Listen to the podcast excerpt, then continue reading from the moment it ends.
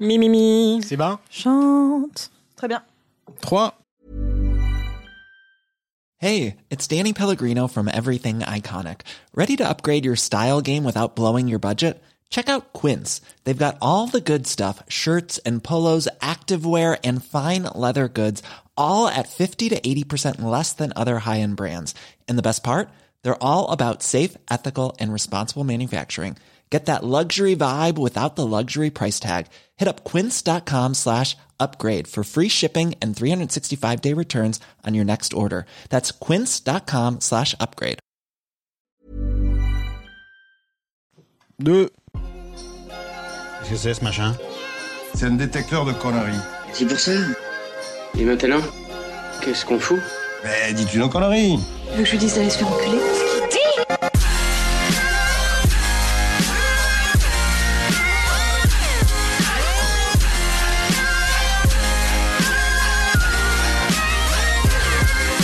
Vulgaire Je trouve ça vulgaire Oui, je trouve ça vulgaire. Bonjour et bienvenue pour ce nouvel épisode de Pardon Maman, le podcast de vulgarisation qui traite des petits et des grands sujets pour les rendre les plus vulgaires possibles. Aujourd'hui, avec moi pour vous divertir pour ce grand retour au studio. La fine équipe est au complet. À commencer par Camille, désolé parce que Chouchou était là la dernière fois. Coucou Ah, elle est vivante, ça y est. Je suis revenue de ma campagne Ah, magnifique. Et en vie avec euh, tout autant de membres de, de, de vivabilité. euh, Oui, tout à fait. euh, oui, oui, au top. euh, voilà. ça va. Bon, cool, ça fait Oui, plaisir. oui, oui, ça va très bien. Et ce cher Ichouchou, Coucou. comment vas-tu Très bien. Et toi Donc très très direct aujourd'hui, Oui. on n'a pas le Ouais. temps. Mais On a écoute, pas ça le- va plutôt bien. Et puis bah, c'est la première fois en 4 ans, vous me demandez comment ça va. Donc euh, je... Oh non, mais non. Ouah, on on l'a fait. Oh là là. Déjà de 1. On l'a fait l'automne dernier, on l'a fait l'automne dernier, alors ça va. Ça fait que 3 ans qu'on est dans le podcast game. Ouais, bah une fois en trois ans, c'est pas beaucoup. Bah non, c'est Non, pas mais- une fois. Non, non, non. Bon, Non, non, objection, tout le mon temps, honneur. tout le temps. Mon honneur. bon, en tout cas, ça fait extrêmement plaisir de, bah, de, de me retrouver avec vous, qu'on Bah qu'on se ouais, retrouve bah oui, ensemble, carrément, que c'est- nous nous retrouvions. Ce qu'ils se Enfin. petit- retrouvent. ce petit studio que j'avais euh, Et tu perdu sais, de vue, qui sur, me manquait. sur Slack, quand on avait dit euh, saison 4, épisode 4 euh, Oui. sur le channel, euh, j'avais l'impression que les d- derniers messages qui étaient sur euh, ce, ce- ce- ce channel-là Ouais. datent d'il y a 4 ans. Ah ouais, bah pas loin. C'est- Pas loin. Ça faisait deux Non, mois, mais c'est mais c'était énorme. pas loin. C'est énorme. Bah, j'avoue. Ouais, c'était- Franchement, euh, bah, surtout que. Alors oui, on raconte un petit peu notre vie. Bon, dans cet Bah, écoute. épisode, voilà. Mais euh, ouais, ça fait euh, ça fait trois ans qu'on fait ça, et à part les périodes de pause intersaison, on fait vraiment enregistrant toutes les deux semaines, donc ça rythme notre quotidien depuis trois ans, quoi. Donc c'est vrai que pendant deux mois, ne pas avoir d'enregistrement en commun, en tout cas, Mm. bah ça faisait bizarre, voilà. Puis c'était un exercice particulier de, Pas Mm. se voir. de- de- oui, de pas se voir, hein, mais d'enregistrer tout seul, je trouve. C'est très difficile. C'est oui, c'est totalement différent et Très je chaud. tire mon chapeau euh, à ces gens qui font des trucs où ils sont tout seuls. Oui. Parce que c'est clairement Bravo. pas simple, oui. Et bravo surtout à qu'ils tous. doivent avoir l'air enjoué, dynamique et tout. Et, Totalement, alors que t'es euh, face à ton papier peint moche. euh, Et tu fais une blague et t'entends. Et voilà, rien. Ah, non, par contre, moi, le truc relou que j'ai eu, c'est que j'étais vraiment à la campagne et il y avait des canards d'un côté de la maison et des vaches de l'autre côté. Et donc, il y avait des mouches. Parce que j'étais dans le no man's land du- de- des animaux. Et donc, c'était euh, vraiment la folie des mouches. Et euh, le, le micro que j'avais là-bas pour m'enregistrer, c'était vraiment un, un micro qui capte vraiment le, le bruit d'une mouche à l'autre bout de la maison. Ah, tu j'ai veux fait dire qu'on- des chasses aux mouches, les Tu veux gars. dire qu'on aurait entendu une mouche voler Oui, exactement. bah, là, c'était vraiment le cas. Et du coup, T'es vraiment je en feu, courais. toi, aujourd'hui. je courais après les mouches avec ma tapette avant chaque enregistrement. Voilà, et c'était la petite anecdote que je tenais à vous raconter. C'est ce qui a Ah, été donc, un petit euh, peu difficile vous dans, dans voyez ma vie de que- confinement. Ouais, vous voyez que Camille va mieux, et que, euh, qu'elle a fait un petit peu de sport pendant le confinement, donc c'était bien. Très cool. Bon, euh, il me semble, bon, on a déjà pas mal blablaté dans le, bah, dans le précédent épisode et dans le dernier live, Ouais. qui est encore en ligne sur, sur Instagram en fait. C'est vrai. Parce qu'on va dit, on vous a dit qu'il serait là que 24 heures, mais non, on l'a laissé. Donc si vous voulez le regarder, il y est toujours. Donc si vous avez des questions, bah, vous pouvez y aller, nous les poser, et puis bah, nous, il me semble qu'on va passer au menu. Euh, Qu'est-ce qu'on mange ce soir Ah ah, bah pas des pizzas parce que t'en as pas fait. Ah, Je suis tu, désolé, j'ai un travail. tu nous as habitués. Alors, bah, on va. C'est genre J'en comme ai si- fait une fois, quoi. Tu nous as habitués. Non, deux fois, deux fois. Euh, et puis, oui, mais nous aussi, on a travaillé. Mais alors, donc, on disait, pardon. Allez, on se, on se reprend. Donc, euh, j'allais commencer à lire mon sujet. Donc, personnellement, je vais commencer et je vais vous parler des robots. Cool. Yes. Euh, qu'est-ce que, qu'est-ce que quoi les robots Qu'est- qu'est- qu'est- Qu'est-ce robot Super, Voilà. putain, Olé. il va être long cet épisode Voilà. si on parle tous comme ça. Non. Et après, euh, il me semble que ça sera Camille. Yes. Tout à fait. Et moi, euh, pour accueillir euh, ces beaux jours, euh, le retour de l'été, etc., on va parler chaleur et on va Ah. parler de l'enfer chrétien. Ah, j'ai cru que Magnifique. non. Sympa, léger, funny, on adore. Trop bien. Euh, Et tout à l'heure, tu as dit on est l'équipe au complet. C'est parce que euh, ben parce qu'on a quand même notre, notre, Notre, super euh, reporter. qui voilà. sera juste après Camille. Oui. On- perso, je sais pas pour vous, mais je sais pas encore de quoi il nous a, De Non, je quoi, sais pas non nous plus. a de quoi ça s'agit. cuisiné. Mais ouais, il nous, a, il nous a encore fait un petit reportage dont il a, dont il a le secret. Ah, Ouais, à bah, l'autre je- bout du monde, très certainement, mais en confinement tout de même, ce qui a beaucoup de logique. Mm. Et après, tu sauras le, le- le clou final sur la cerise du gâteau. Best for last. Euh, moi, je vais raconter l'histoire de quelqu'un. Wow, c'est bien. Voilà. Et- J'ai- C'est toujours précis. Ma Non, c'est- voisine, Janine. Peut-être comme moi, vous ne connaissez ce personnage que de nom. Enfin, que vous- avant, je connaissais que de nom. Euh, Peut-être grâce à Shep Ouais, Khaled. attends, comment t'appelles que de nom Parce que moi, je sais de qui tu vas parler. Oui. Et clairement, je les connais pas personnellement, tu vois. on s'est Non, jamais mais vu. euh. ce que je veux dire, c'est que je sais pas c'est qui, quoi. Ah oui, ok. Voilà. Ah putain, je viens de comprendre ta référence à Chef René. Mais voilà, c'est- J'ai moi, fait moi, je défiler la toute connais. la chanson dans ma tête et j'étais là, mais à Euh, quel Pourtant, moment c'est la il en quatrième parle Ah, phrase, je sais dis pas de Un, bêtises. un. Ouais, euh, mais je vais vous raconter donc euh, le- cette histoire d'une reine euh, mystérieuse, belle et sage, connue sous le nom de Aïcha. Reine de Saba. Reine de Saba. Et petit spoil, je ne sais pas du tout pourquoi est-ce que Khaled parle de Reine de Saba. Bah dans parce sa qu'elle chanson. est, euh, tu Parce dis, qu'elle euh, était belle et réputée pour être machin, archibelle, et- je crois. Ouais, mais La Reine de Saba. euh, Bah, c'est- tu sais, c'est le genre de compliment qu'on peut faire à Ouais. personne du sexe désiré. Ouais, mais sans un regard, Reine de Saba. Voilà, on va Mais peut-être non, pas faire mais l'ana- telle, euh, telle une reine de Saba. Ok. on- Tu vois, ouais, t'es on- collée comme la On, reine de Saba. on- je sais on va, pas. on va pas faire l'analyse de Khaled tout de suite. Je vous propose de partir sur les robots. Oui.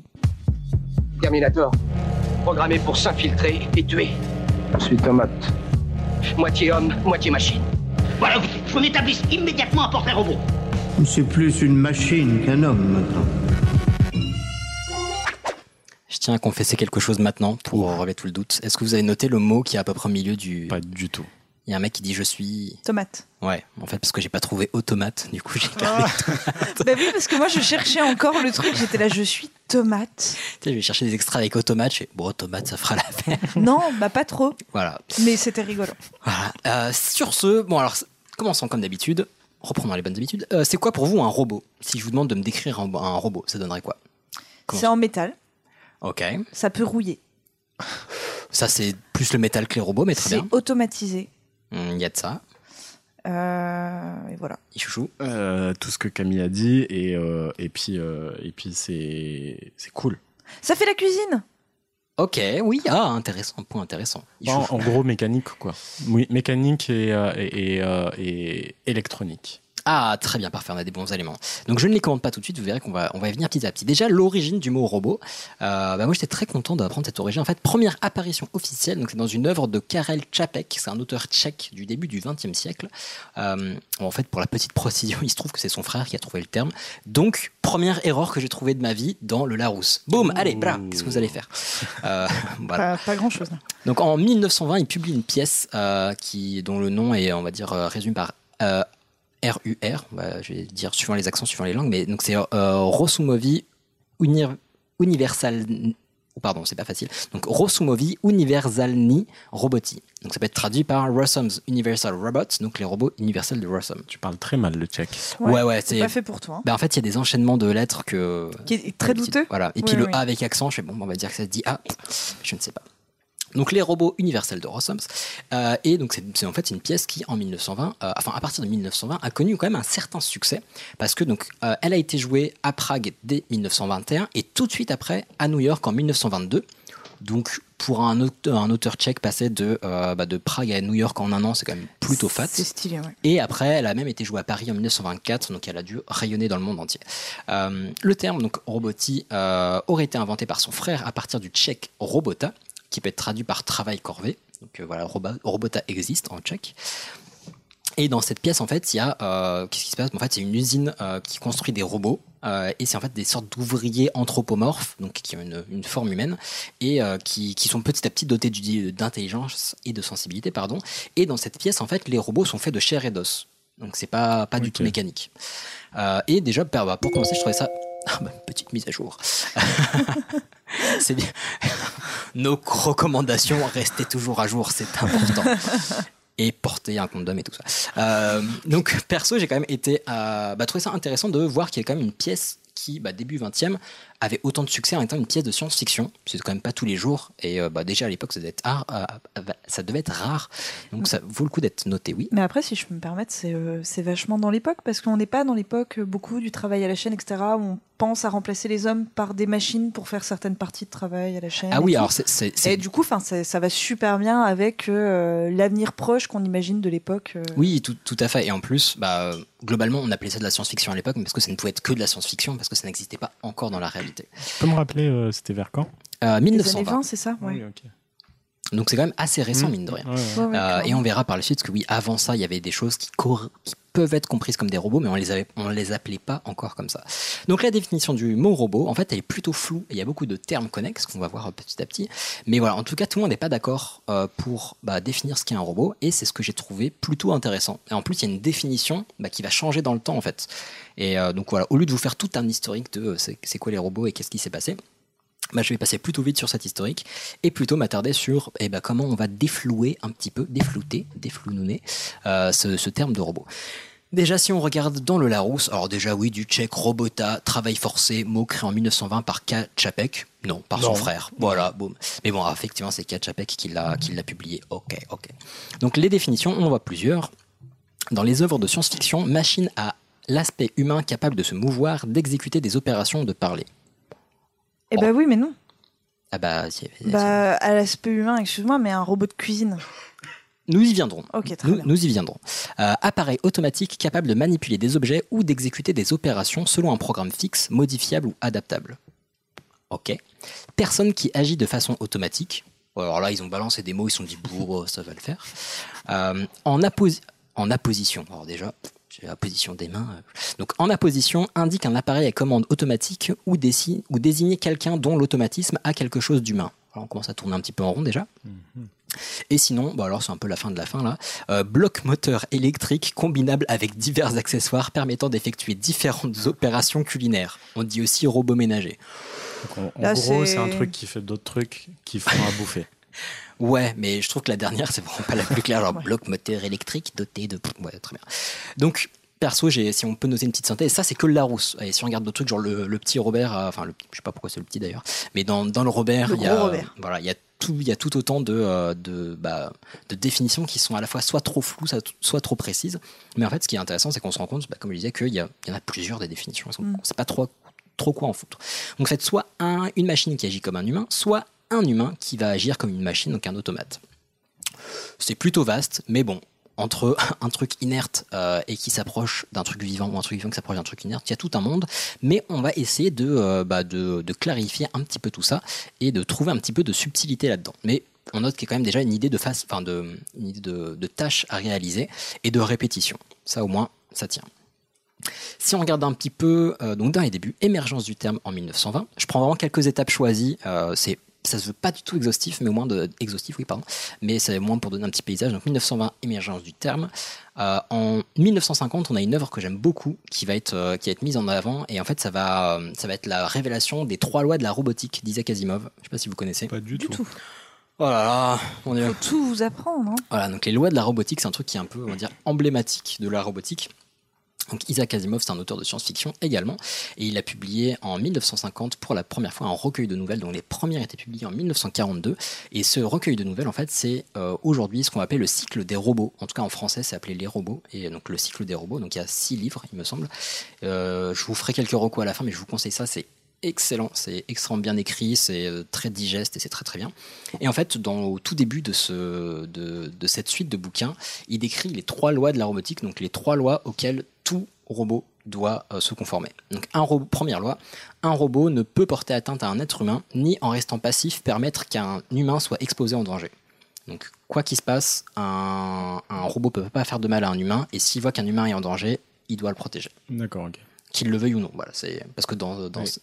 Ah Ouais, non, non, mais. ça, c'est de la science-fiction, ça pour Bon, le coup. Non, parce que je pensais au modèle Tesla, c'est les voitures euh, qui se cons- qui conduisent tout seuls, qui Ouais. se conduisent tout seuls. Euh, Il y, a, il y a eu un débat de euh, est-ce que le robot doit choisir la vie euh, du, du Eh mec bah- qui traverse ou- Et bah très bon point, et c'est là que vraiment les bouquins de Asimov sont ouf parce que c'est beaucoup plus limite euh, psychologique et sociologique que euh, vraiment technique. Et ouais, t'as des cas comme ça où ils disent putain, il s'est passé tel truc. En vrai, le robot, pourquoi il agit comme ça Parce qu'il n'est pas censé blesser les humains, mais s'il a fait ça, c'est qu'il y a une raison. Donc voilà, selon lui, un robot, il est déjà, il est censé suivre cette première règle. Deuxième règle, un robot doit obéir aux ordres qui lui sont donnés par un être humain, sauf si de tels ordres entrent en conflit avec la première loi.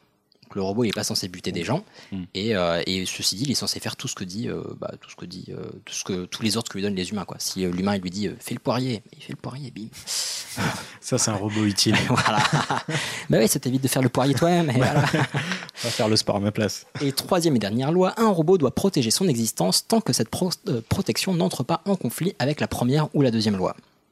Attends, j'ai pas entendu. Un robot doit protéger son existence tant que cette protection n'entre pas en conflit avec la première ou la deuxième loi. D'accord. C'est-à-dire qu'un robot, il a le droit il peut d'agir. pas se sauver lui-même. euh, Si, justement, il doit le oui, faire. Donc, Mais il peut pas le faire si la vie d'un humain est en jeu. Alors c'est plutôt l'inverse en fait. Si il doit, euh, si pour sauver la vie d'un humain, il doit se mettre en danger lui, Ah. et ben la première loi prévaudra sur ça. D'accord, ok. Donc la priorité c'est euh, sauver les humains, après euh, obéir aux ordres et après se protéger. Ok. Voilà, donc ça c'est dans la fiction, mais dans la réalité. Donc revenons au XXe siècle. Premier robot ménager, tu en parlais. Est-ce que vous avez une idée de quand ou quoi Déjà, Ah, je dirais putain, mais- États-Unis. Ouais, mais c'est tellement. euh, États-Unis ou pays nordique Non. Suède, machin et tout, moi j'aurais bien. Et Euh, c'est un cocorico Parce que premier modèle professionnel inventé au début des années 60 par Pierre Verdun, Ouais, J'allais dire, c'est clairement C'est l'époque. plutôt moi, français. J'aurais dit Ah. années 50, mais tu sais, vraiment l'époque, euh, l'âge d'or de la ménagère qui reste à la Ah, maison. Et qui ça fait, c'est euh, professionnel pour l'instant, et le premier modèle grand public en 1971 par une entreprise Non, si tard que ça qui s'appelle Magimix. Ah Qui existe Ah ouais, toujours. Oui, oui, bien sûr. Et ouais. ouais. Donc voilà, je trouvais ça assez ouf. Et c'était quoi comme appareil Avoir un coupe-coupe à légumes, quoi. En gros, lui, il bossait dans la cuisine et il s'est rendu compte que putain, on passe vachement de temps à couper les légumes quand même. Et donc, voilà, il commençait Eh ben, par Oh, un modèle. Excuse-moi, mais pro, les ouais. femmes n'avaient que ça à faire à l'époque. Couper les légumes. C'est vrai. Mais tu vois, là, tu viens de, de me tendre une énorme perche que j'ai laissée de côté. et je vais passer au premier robot industriel. Donc, années 60 également. Et alors, je dis, la légende veut que, parce que euh, pff, toute entreprise crée sa légende comme elle veut. Et aujourd'hui, bah, c'est un peu difficile. Parce que y a- ça fait, c'est beaucoup de travail de recherche en fait pour créer un robot.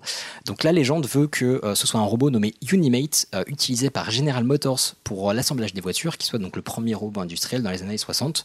Mais comme je vous dis, en vrai, bah, c'est pas dit qu'il y ait euh, un autre petit, euh, petit artisan qui ait créé un robot euh, fin des années 50. Et en fait, bon, on le sait pas parce que General Motors a beaucoup de- plus de poids historique. Mais bon, je trouvais ça plutôt chouette. Euh, on peut aussi regarder premier ordinateur parce qu'au final, ça va être des robots qui vont automatiser des choses, obéir à nos ordres, etc. Mais Ouais, mais du coup, enfin, euh, enfin, le rob- le- le- l'ordi, c'est plus de la programmation que de la robotisation. Bah, quelle différence C'est un truc qui va obéir à tes ordres. Et euh, C'est pas faux. quand tu regardes sur les, les réseaux sociaux, on dit bien que c'est des bots. C'est vrai. Bots pour robot. Oui. Mais en fait, voilà, c'est pour ça que je me suis arrêté là. Je me dis, bon, on pourrait regarder le premier ordinateur, la première chaussette automatisée. Bon, bref. En gros, on n'en finira pas. Euh, la question, c'est en réalité, qu'est-ce qu'on entend par robot Donc, je me suis dit qu'on allait clarifier un peu tout ça et clarifier par des exemples. Je me suis dit que ce serait plus simple. Donc, déjà, on va partir du plus, un peu, on va dire un peu plus inerte, euh, les machines. Donc, machine, c'est quoi Bon, bah, par exemple, une machine à écrire. C'est une machine, c'est logique, il n'y a pas d'automatisation. Action, réaction, on appuie sur un bouton, il se passe un truc. On appuie deux fois sur le bouton, il se passe deux fois le truc. Jusque-là, ça va.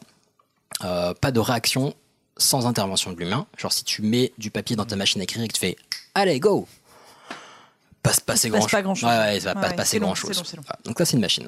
Je vois que tu te renseignes pour le livre, pardon, maman. c'est bien. De ouf. ouais, ça c'est ma première piste, elle a pas. Du coup, je me suis dit pourquoi pas un automate Est-ce que vous avez des exemples d'automates Cherchez le plus simple. Un automate. euh, Siri le plus simple peut-être. Un une, hor- automate, moi, ça me fait penser à des trucs genre des, des jouets. euh. une horloge Tout simplement. Un automate où c'est pas les petites voitures que tu, que Oui. tu remontes Oui, ça peut et aussi, qui mais. roulent, c'est ça mais Ouais. C'est juste un exemple d'automate, bah, une horloge. C'est un automate, et historiquement, les horlogers ont toujours fait des très bons concepteurs d'automates, parce qu'il y a beaucoup de Mmh. mécanismes, de machins et tout. Et, euh, et voilà, donc si vous voulez voir à peu près ce que, enfin, ce que pourrait être un automate, bah, effectivement, dans toutes les montres euh, un peu, euh, Ouais. enfin, pas euh, numériques justement, euh, bah, c'est des, c'est des automates au final. Les décorations de Noël des Galeries Lafayette, c'est des automates. Donc c'est des trucs où effectivement on leur dit quoi faire et puis elles le répètent, elles le Mhm. répètent, elles le répètent. Euh, ensuite, là, on commence à rentrer un peu dans la complexité et je sens que vous n'allez pas voir tout de suite toutes mes références parce que j'ai sondé un peu et c'est pas ouf. Mais euh, si vous dites un Android, qu'est-ce que c'est Un téléphone. Déjà, Alors, non. non, c'est un système d'exploitation. Il y a, il y a un euh, oui. côté intelligent, non Hum, non. non. Non Ok. Bon, je sais pas. Euh, Non, mais c'est bien, bien d'essayer. C'est le but. Je, je vais dire de la merde. donc je Mais dirais- vas-y, essaye. Non, non. Ok. Je- je- Très bien. Un androïde, en fait, c'est un automate, mais avec une forme humaine. Ah voilà.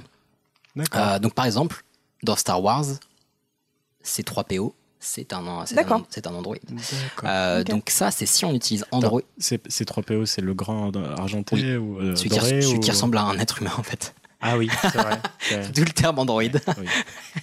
Ah, c'est R2D2 le petit. Je vois que Ah, vous mais il y a trop de chiffres. vous m'écoutez pas du tout. Mais si, Si, si. moi si. j'ai tout suivi.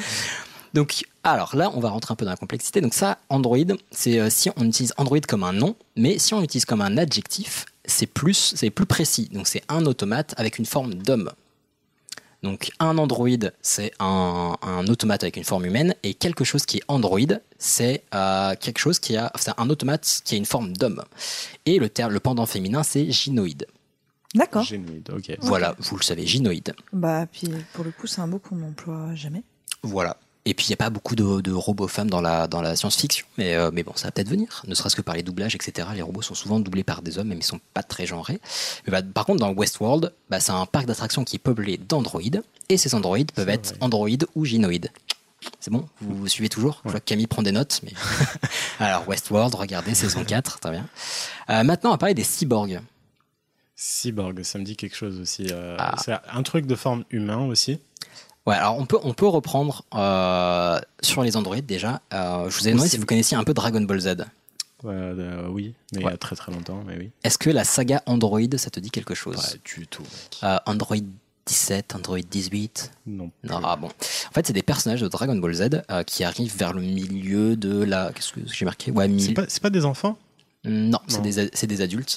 Euh, c'est des adultes et c'est des méchants au début. Et après, il y a euh, genre Android 17, Android 18 euh, et Android 18 qui se mariera avec Krillin d'ailleurs. Je ferai un sujet sur DBZ une autre fois. Ne spoil Euh, pas Sauf qu'en fait, bah, on les appelle androïdes, mais c'est pas des androïdes. En fait, j'ai j'ai regardé les, euh, bah, des détails. En fait, c'est des humains qui ont été modifiés pour leur ajouter des parties mécaniques.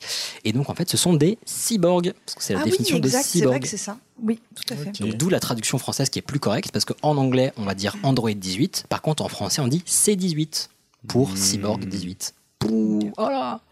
Voilà, donc j'imagine que va y avoir une foule de personnes qui vont être en mode Wow Mais vu que vous n'êtes pas très chaud, si vous Oh êtes- my god Mais c'est incroyable, incroyable, Voilà, donc Mais là, on- comment est-ce que je vais faire pour incroyable. dormir cette nuit incroyable. Mais non, mais je trouve ça ouf parce que tout. Non, notre mais vie, on a c'est dit, vrai. oh, Android, machin. voilà. C'est vrai. C'est vrai. Euh, donc là, on a fait un petit tour de spectre entre euh, bah, de machine à, euh, à cyborg. Et, euh, bah, et puis, on a vu que robot, ça pouvait balayer un peu tout ça.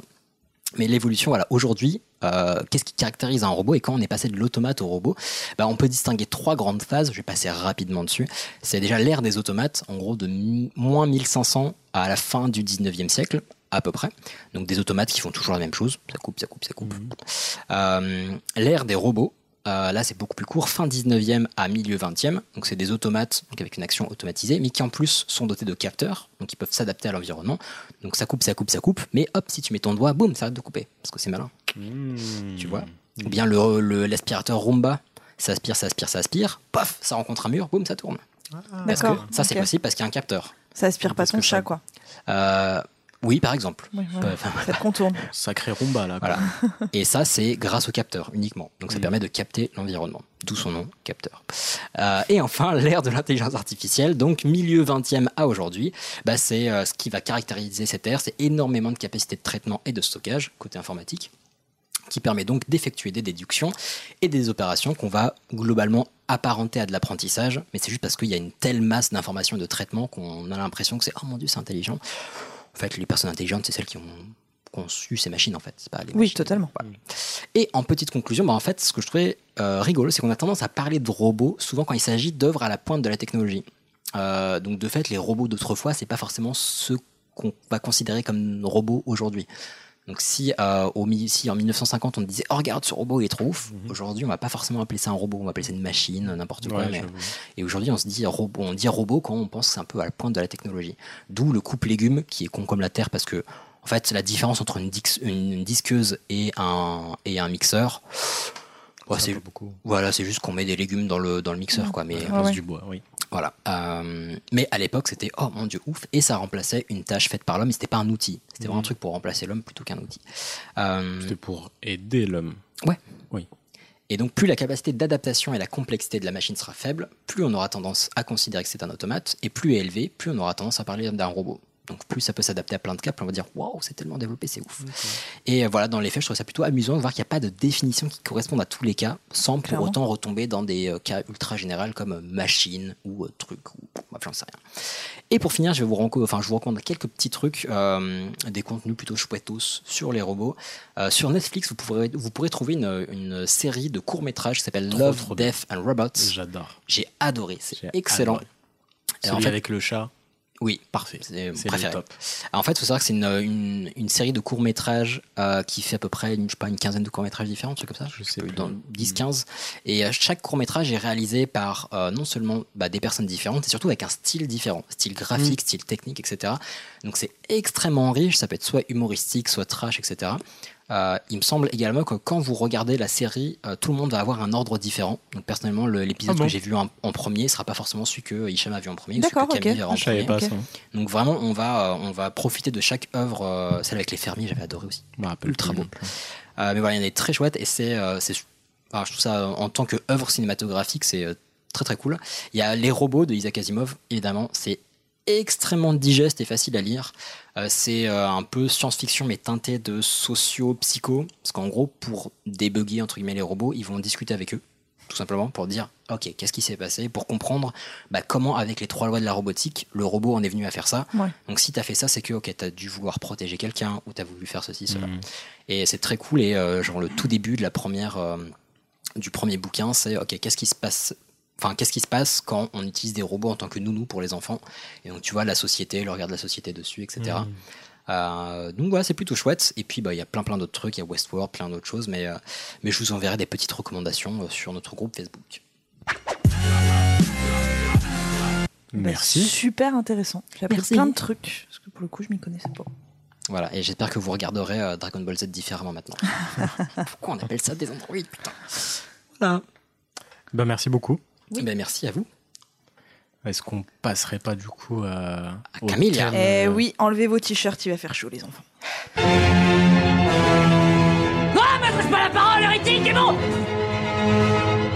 Enfer et damnation Versus des cœurs en enfer C'est très chaud, non Oui, je confirme, c'est très chaud. Ouais, en plus, ouais, il commence à faire chaud dans le studio. Très classe les extraits. Oui, bah, le ta mère suce des queues en enfer, il me semblait euh, incontournable. Hum, hum, hum. voilà. Donc, euh, alors avant tout, euh, je tiens à vous dire que quand tu tapes juste sur Google comme ça en Ta mère suce des cœurs en enfer. t'as- t'as- non. enfer chrétien, c'est la foire au Turos. les Ah gars. bah ouais. Ça part totalement en couille, c'est-à-dire que c'est la farandole des témoignages douteux de gens qui ont connu des expériences de mort imminente nanana, et qui ont eu euh, Saint-Pierre, euh, Sœur Emmanuel, euh, Saint-Pierre le- au port un de ancien l'enfer. pape ou, euh, enfin, ou Casimir le, le dinosaure qui les a accompagnés visiter les enfers et ensuite, Génial. pouf, le SAMU les a réanimés, pouf, leur grève du cœur a fonctionné Ah là et là. ils sont revenus et ils peuvent nous partager ce qu'ils ont vu comme enfer chrétien. C'est la J'espère que foi. tu nous as fait une sélection. euh, Non, du Ah tout, là là. euh, vous irez vous-même, mais euh, YouTube, ça regorge de témoignages là-dessus. Hâte de regarder ça. C'est chouette, on va pas se mentir, c'est chouette. Et euh, j'ajoute à cela que notre bien-aimé patron, bah, il avait déjà parlé des enfers. Euh, voilà, J'ai eu dans, peur quand tu m'as dit Eh, je vais faire l'enfer. dans l'épisode 6 de la saison 2, mais c'est vrai que tu avais parlé euh, des enfers euh, païens, enfin euh, des enfers numériques. Les enfers au pluriel. Voilà, des enfers. Euh, moi, je vais vraiment me focaliser sur euh, l'enfer chrétien parce que euh, c'est un petit peu l'image euh, totale Ouais. qu'on a des, des enfers, c'est-à-dire euh, le diable à queue fourchue, euh, il y a du feu, il fait chaud, il y a de la douleur. euh, Mmh. Et puis c'est une des plus récentes, enfin, à part l'administration Oui. française. Mais... Oh, bravo, ma blague politique. génial, incroyable. Pardon, je suis surexcité. Mais euh, voilà, et euh, justement, quand je vous dis enfer, je pense que vous imaginez tout de suite euh, bah, de- du feu. euh, Du feu, des, Carrément. des pics. des Oui. pics, Ouais, euh, des trucs un pas peu de cool. vomi, je ne saurais pas te dire pourquoi, mais Des babouches enflammées, on l'avait déjà oui, mentionné, mais mais voilà. pas, pas tout à fait dans le fer à Katia. Peut-être pas dans le. Non, mais des, des sandales de moine Ah, je- enflammées. par contre, je pense que Christi- Christine Boutin dans l'enfer chrétien, elle aura des babouches enflammées pour le coup. Mais bon, encore une fois. Et on, on va voir si, euh, si, en fait, les chrétiens ont toujours partagé cette vision de, de l'enfer ou pas. Ah. Voilà. Donc, le livre de référence des chrétiens, c'est quoi La Le Bible. L'Ancien Testament. Plus précisément, Le Et Nouveau le Testament. Nouveau Testament, exactement. C'est le Nouveau Testament. Alors du coup, la première question à se poser, c'est qu'est-ce qu'on nous raconte sur les enfers dans le Nouveau Testament Parce que c'est un petit peu la base de la base pour construire ton enfer chrétien, tu vois. D'où notre trépasse. Eh ben, on n'en parle quasiment pas. Chien méchant. Chien trois têtes agressif, tout notre trépasse. Donc non, oui, on n'en parle quasiment pas de l'enfer. Il est Ah euh, ouais. quasi inexistant dans le Nouveau Testament. Ok. Alors, on va dire de temps en temps que c'est le royaume des morts, mais en fait, on parle presque jamais que c'est un royaume des morts pas cool. Tu vois, qu'il y a des peines endurées qui sont pas agréables euh, si tu as une vie un petit peu pourrave. Donc on nous dit que effectivement euh, Jésus est descendu aux enfers et euh, le troisième jour euh, est ressuscité. des morts. Et si, si, si, il est allé chercher des âmes que Satan, ce grand salopard, Ah. retenait sans nous avoir demandé l'autorisation euh, à Dieu le Père. Ouais. Et Satan, là. Donc Jésus y est allé, il lui a dit Excuse-moi, tu me rends mes lascars, ils ont rien à faire chez toi, eux, et il les a remontés. On rappelle un épisode de The Good Place. Tiens, on dirait le mec des Nations Unies, genre, oh là, les deux prisonniers, là. Hop, il y, a- Mais il y a- Euh, c'est ça, Jésus est un petit peu le casque bleu de l'Antiquité. il y avait, voilà. Ah, il y avait faute, là. Hop, ils reviennent euh, sur le terrain. Et donc, du coup, on on- on- on sait pas vraiment euh, ce, qui, ce qui se passe. Donc, on, on a Jean, euh, qui est un des auteurs du Nouveau Testament, qui euh, est l'auteur de l'Apocalypse et euh, qui en parle un petit peu nécessairement dans l'Apocalypse. Euh, s- voilà, il nous dit que ça a pas l'air d'être incroyable. Il dit plusieurs fois, voilà, bon bah les méchants, ils vont aller en enfer. Mais c'est flou, quoi. On sait pas vraiment ce qui s'y passe en fait. C'est euh, voilà, c'est archi flou. Il n'y a pas de définition des enfers. Tu dans veux le- dire qu'il manquait de sources dans le Nouveau Testament. Et euh, surtout, c'est pas une putain de fatalité dans le Nouveau Testament, les enfers. Ah, donc tu peux aller aux enfers Qui et après repartir au Alors, Paradise. non, non, non, c'est pas ça. C'est que t'es pas. Enfin, on nous dit pas que si t'es méchant, t'iras en enfer à aucun moment. Je vous donne un exemple. Qui est le grand salopard du Nouveau Testament Le, Euh, le Sa- grand enculé sarce. Satan. Non, mais non. Non, non, Ah, en humain. Ah, euh, euh, C'est pas le. Oui, Judas. Judas, Ah, voilà. Judas, Et ben Judas, à aucun moment, on nous dit qu'il va en enfer. On sait pas ce qu'il ah, vient. mais ça se trouve, il y va quand même. Oui, mais enfin, je veux dire, c'est à aucun moment il dit ah, regardez-moi, ce gros enfoiré.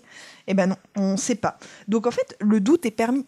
Donc c'est pas vraiment à la fin de l'Antiquité, au moment où le, le- la religion chrétienne se développe, qu'on va mettre au point l'enfer qu'on a aujourd'hui.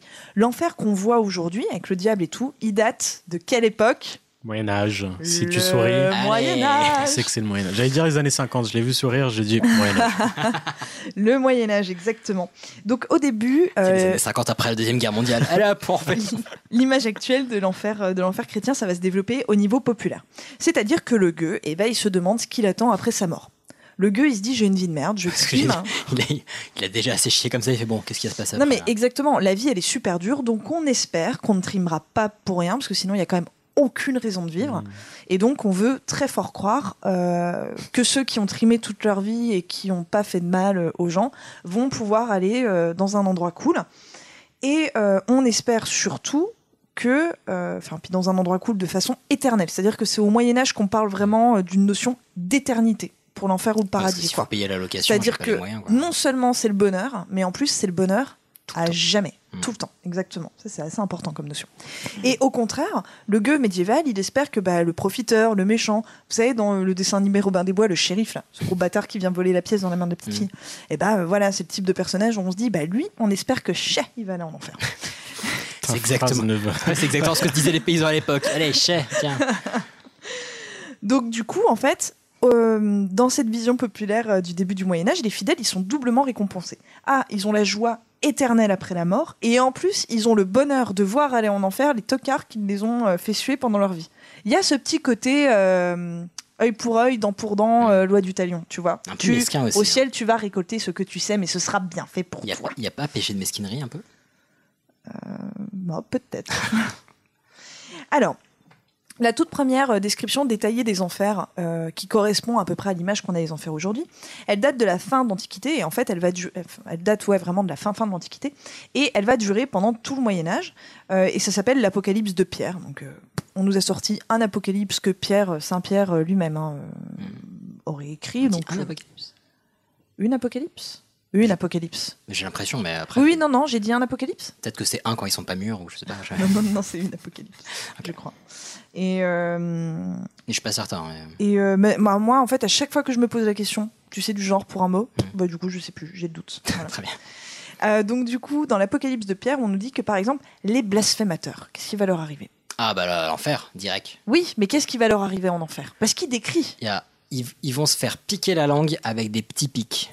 Eh ben, t'es pas loin, ils vont être suspendus par la langue. Magnifique jeu. É- éternellement, comme ça. C'est féminin, euh, l'apocalypse. Ah, ok, très bien, merci Chouchou. Euh, les meurtriers. Alors, les meurtriers, eux, ils vont être enfermés avec des reptiles malfaisants. Ok. Pas cool. Pas Ok, cool. Ouais. Et il y a un très lac précis. de pu. Oh non. Oui, si, si. Ah, il y a un c'est lac de horrible. pu qui est constitué du pu de toutes les plaies infectées des suppliciés. Non, mais Ah. cette imagination. Ils ont pris le terme de incroyable. plaie au, au premier degré, là, ça pas du tout. Et, euh, et donc, il y a ce gros lac de pu où on retrouve d'autres suppliciés euh, également euh, qui, euh, Ah, qui puis, sont éternellement dans ce lac de pu. Moi, puis, j'avoue, ils le baignent lac tous- de pu, il me dégoûte. et Quoi. puis ils baignent tous dedans en même temps, c'est pas très duet. Ouais, non. Ah, puis c'est- tu, tu bois la tasse, c'est Ah, c'est horrible. Puis tu- Camille. Non, mais tu peux pas ouvrir les yeux sous l'eau. Non, bah non. Non. Pas là, du non. coup. Enfin, bref, Bon, voilà. Par contre, tu peux péter dans l'eau tranquille, hein, vraiment. Oui. Ça change rien. Ça doit être bien épais le puits. Est-ce qu'on Enfin, bref. peut continuer Voilà. Et donc, au début, voilà, c'est vraiment euh, l'enfer vu par euh, l'enfer populaire. Et les pères de l'Église, c'est-à-dire qu'au moment où on va institutionnaliser l'Église, ça va prendre un petit peu de temps. Au moment où on se dit, OK, euh, la foi catholique, elle est bien répandue, maintenant, faut mettre des bases, les gars, des bases, des règles, etc. Donc, vers le IVe siècle, les pères de l'Église, ils commencent à réfléchir à cet enfer qui a été un petit peu forgé comme ça par euh, cet enfer populaire qui est forgé, où vraiment tu peux prendre super cher, enfin, être suspendu par ta langue pour une éternité, c'est quand même long. Et ils se sont dit, est-ce que ce serait pas un petit peu incompatible avec la bonté supposée du Dieu chrétien Mais du coup, ça serait pas Dieu qui ferait ça, ça serait un méchant. Ah bah non, non, non, parce que Satan est, ré- enfin, c'est quand même euh, créature de Dieu. Ah oui, oui. parce qu'il- Et puis, Ah, est-ce oui. que Dieu, il accepterait Est-ce que Dieu, il devrait... pas- Tu vois, c'est- Bah, Peut-être qu'il a pas le temps. C'est incompatible. Moi, je pense qu'il a un gros calendrier, Dieu. Et donc, du coup, on va dire non, le feu des enfers, en réalité, c'est une métaphore. C'est la métaphore du remords du pécheur. Il est consumé par le remords, Oh. comme par une flamme éternelle. Oh, belle pirouette. Genre, hop, esquive. Pas mal, hein Voilà. Et euh, on explique que, bah, du coup, tu, voilà, tu, tu, dans, dans, après ta mort, en fait, tu, tu, tu brûles de remords, littéralement. Et ensuite, il y a l'apocalypse, parce qu'en fait, la mort et l'apocalypse, ça pour les gens qui. euh, euh, ouais, qui n'ont pas lu les apocalypses ou quoi, je me permets de préciser parce que ça paraît peut-être un peu flou. 99% En de gros, euh, dans, dans, dans, dans la conception chrétienne de, de l'au-delà, Mhm. on meurt. Nous trois, euh, vous tous qui nous écoutez, on va mourir. Je suis désolée de vous l'annoncer. C'est une certitude, population. ça Pas arrivera. forcément demain, demain. en Mais, même temps, mais- euh, vous savez, cette conception du jugement dernier, quand ensuite on va se retrouver, pour Mm. Mhm. ceux qui y croient, qu'on va se retrouver devant Dieu et où Dieu il va dire ça c'était pas cool, ça c'était pas ouf, je t'enlève un point pour ça. Et où Ouais. on va décider si on va en enfer ou au T'as paradis. pas donné 5 étoiles sur YouTube. Ça, ou pas, ça se vraiment passe pas après Next. notre mort. Ah, c'est à la- c'est à l'apocalypse. C'est à la fin du monde, c'est à l'apocalypse. Donc c'est-à-dire qu'on va déjà dans un premier lieu avant, et Ça, ensuite c'est il y a le un déconfinement. jugement euh, en Ah. quelque sorte. Et ensuite il y a un jugement. Et si je dis pas de bêtises, l'apocalypse, ça veut dire genre le lever du voile, la révélation un peu. Exactement. Donc en fait, c'est c'est- quand euh, c'est un peu ce qu'ont les Vikings aussi avec le Ragnarok. Genre, tu peux mourir, aller en enfer ou au paradis, mais il va se passer un autre truc Et voilà, derrière. il se passera un autre truc derrière. Et donc là, en fait, euh, les pères de l'Église, ils disent bon bah voilà, tu peux être consumé par le feu du remords, et à pa- après l'Apocalypse, tout le monde sera pardonné, c'est la fête du slip. Tout le monde. Tout le monde, tout le Ah, monde. Attends, mais du coup, ça Mais fait. du Si coup, t'as ça sert à violé une rien, gamine de le 12 ans, jugement. hein. c'est bon quoi. Et puis attends, ça veut dire qu'il y a une éternité, mais qui est finie Bah du coup, il y a plus de concept d'éternité, ça va jusqu'à l'Apocalypse. Tu vas C'est en en- juste- jusqu'à la fin de l'éternité. Tu vas en enfer jusqu'à l'apocalypse, en gros. Ah bon, bah ça va alors. Oui, ça va. Après, si l'apocalypse, il est dans 2 millions d'années, c'est long, hein, suspendu dans la langue. Bref. Ou dans un lac de pu. Voilà. Mais euh, assez rapidement, on se dit Ouais, mais le, le- le Dieu super gentil, et puis dire à tout le monde que on ira tous au paradis, effectivement, la première réaction, c'est de se dire, bah, ça va, du Ouais. coup, enfin, clairement. Et donc, on se dit, c'est con. En fait, un enfer à la fois physique et à la fois éternel, c'est quand même vachement pratique pour contrôler les populations. Ah, Donc, on va revenir sur notre concept de, euh, d'enfer physique et éternel. Donc, on a Saint-Augustin, que vous connaissez, je pense, de nom. Bah, C'est un des saints les plus connus, voilà. Donc, Pour la station Saint-Augustin. Oui, voilà. Oui, c'est vrai, voilà. Euh, Saint Augustin au 5e siècle, euh, lui, il va euh, vraiment euh, bien bien parler des enfers. 9e siècle Au ligne 5e. neuf. Ah, ça merde. 5e siècle, désolé.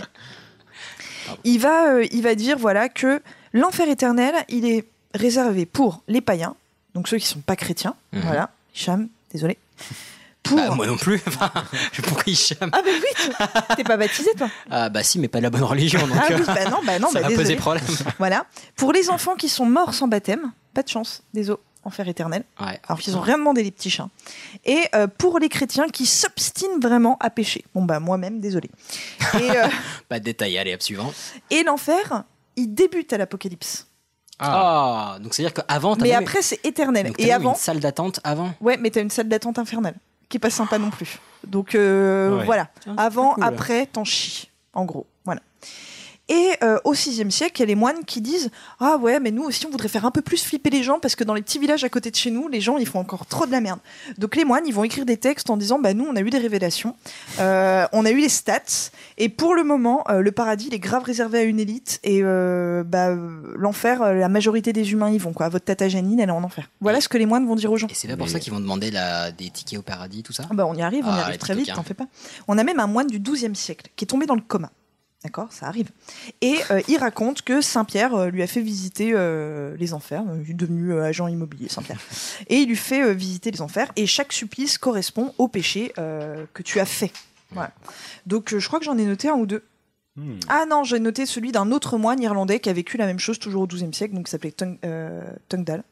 Euh, donc Tungdal, il nous raconte que euh, les impudiques, donc là les impudiques, euh, à toi l'auditeur qui a déjà fait l'hélicobite dans une soirée, c'est toi que ça concerne, eh bien tu vas être dévoré par un monstre qui va te digérer et qui va te rejeter par son anus sous forme de caca, mais tu seras toujours conscient et tu resteras un caca conscient. Ah, et bah tu, Ça fait cher l'hélicobite. moi, eh je bah, trouve. tu sais quoi, ça me paraît plutôt juste. et ouais, bah voilà, c'est mérité. On, on laisse sa bistouquette où elle est. Exactement, rangez vos zizi, sinon Ok, Oh, voyez, voyez, voyez, ça suffit maintenant. Voilà, au bar, on range son zizi, sinon on finit en caca de monstre. Euh, la majorité des damnés, euh, donc j'ai envie de te dire les, les damnés de droit commun, quoi. Hein, nous tous. les damnés de droite. Eh Ah, ben, les, nous- les gens de droite, ils vont en faire Non. aussi.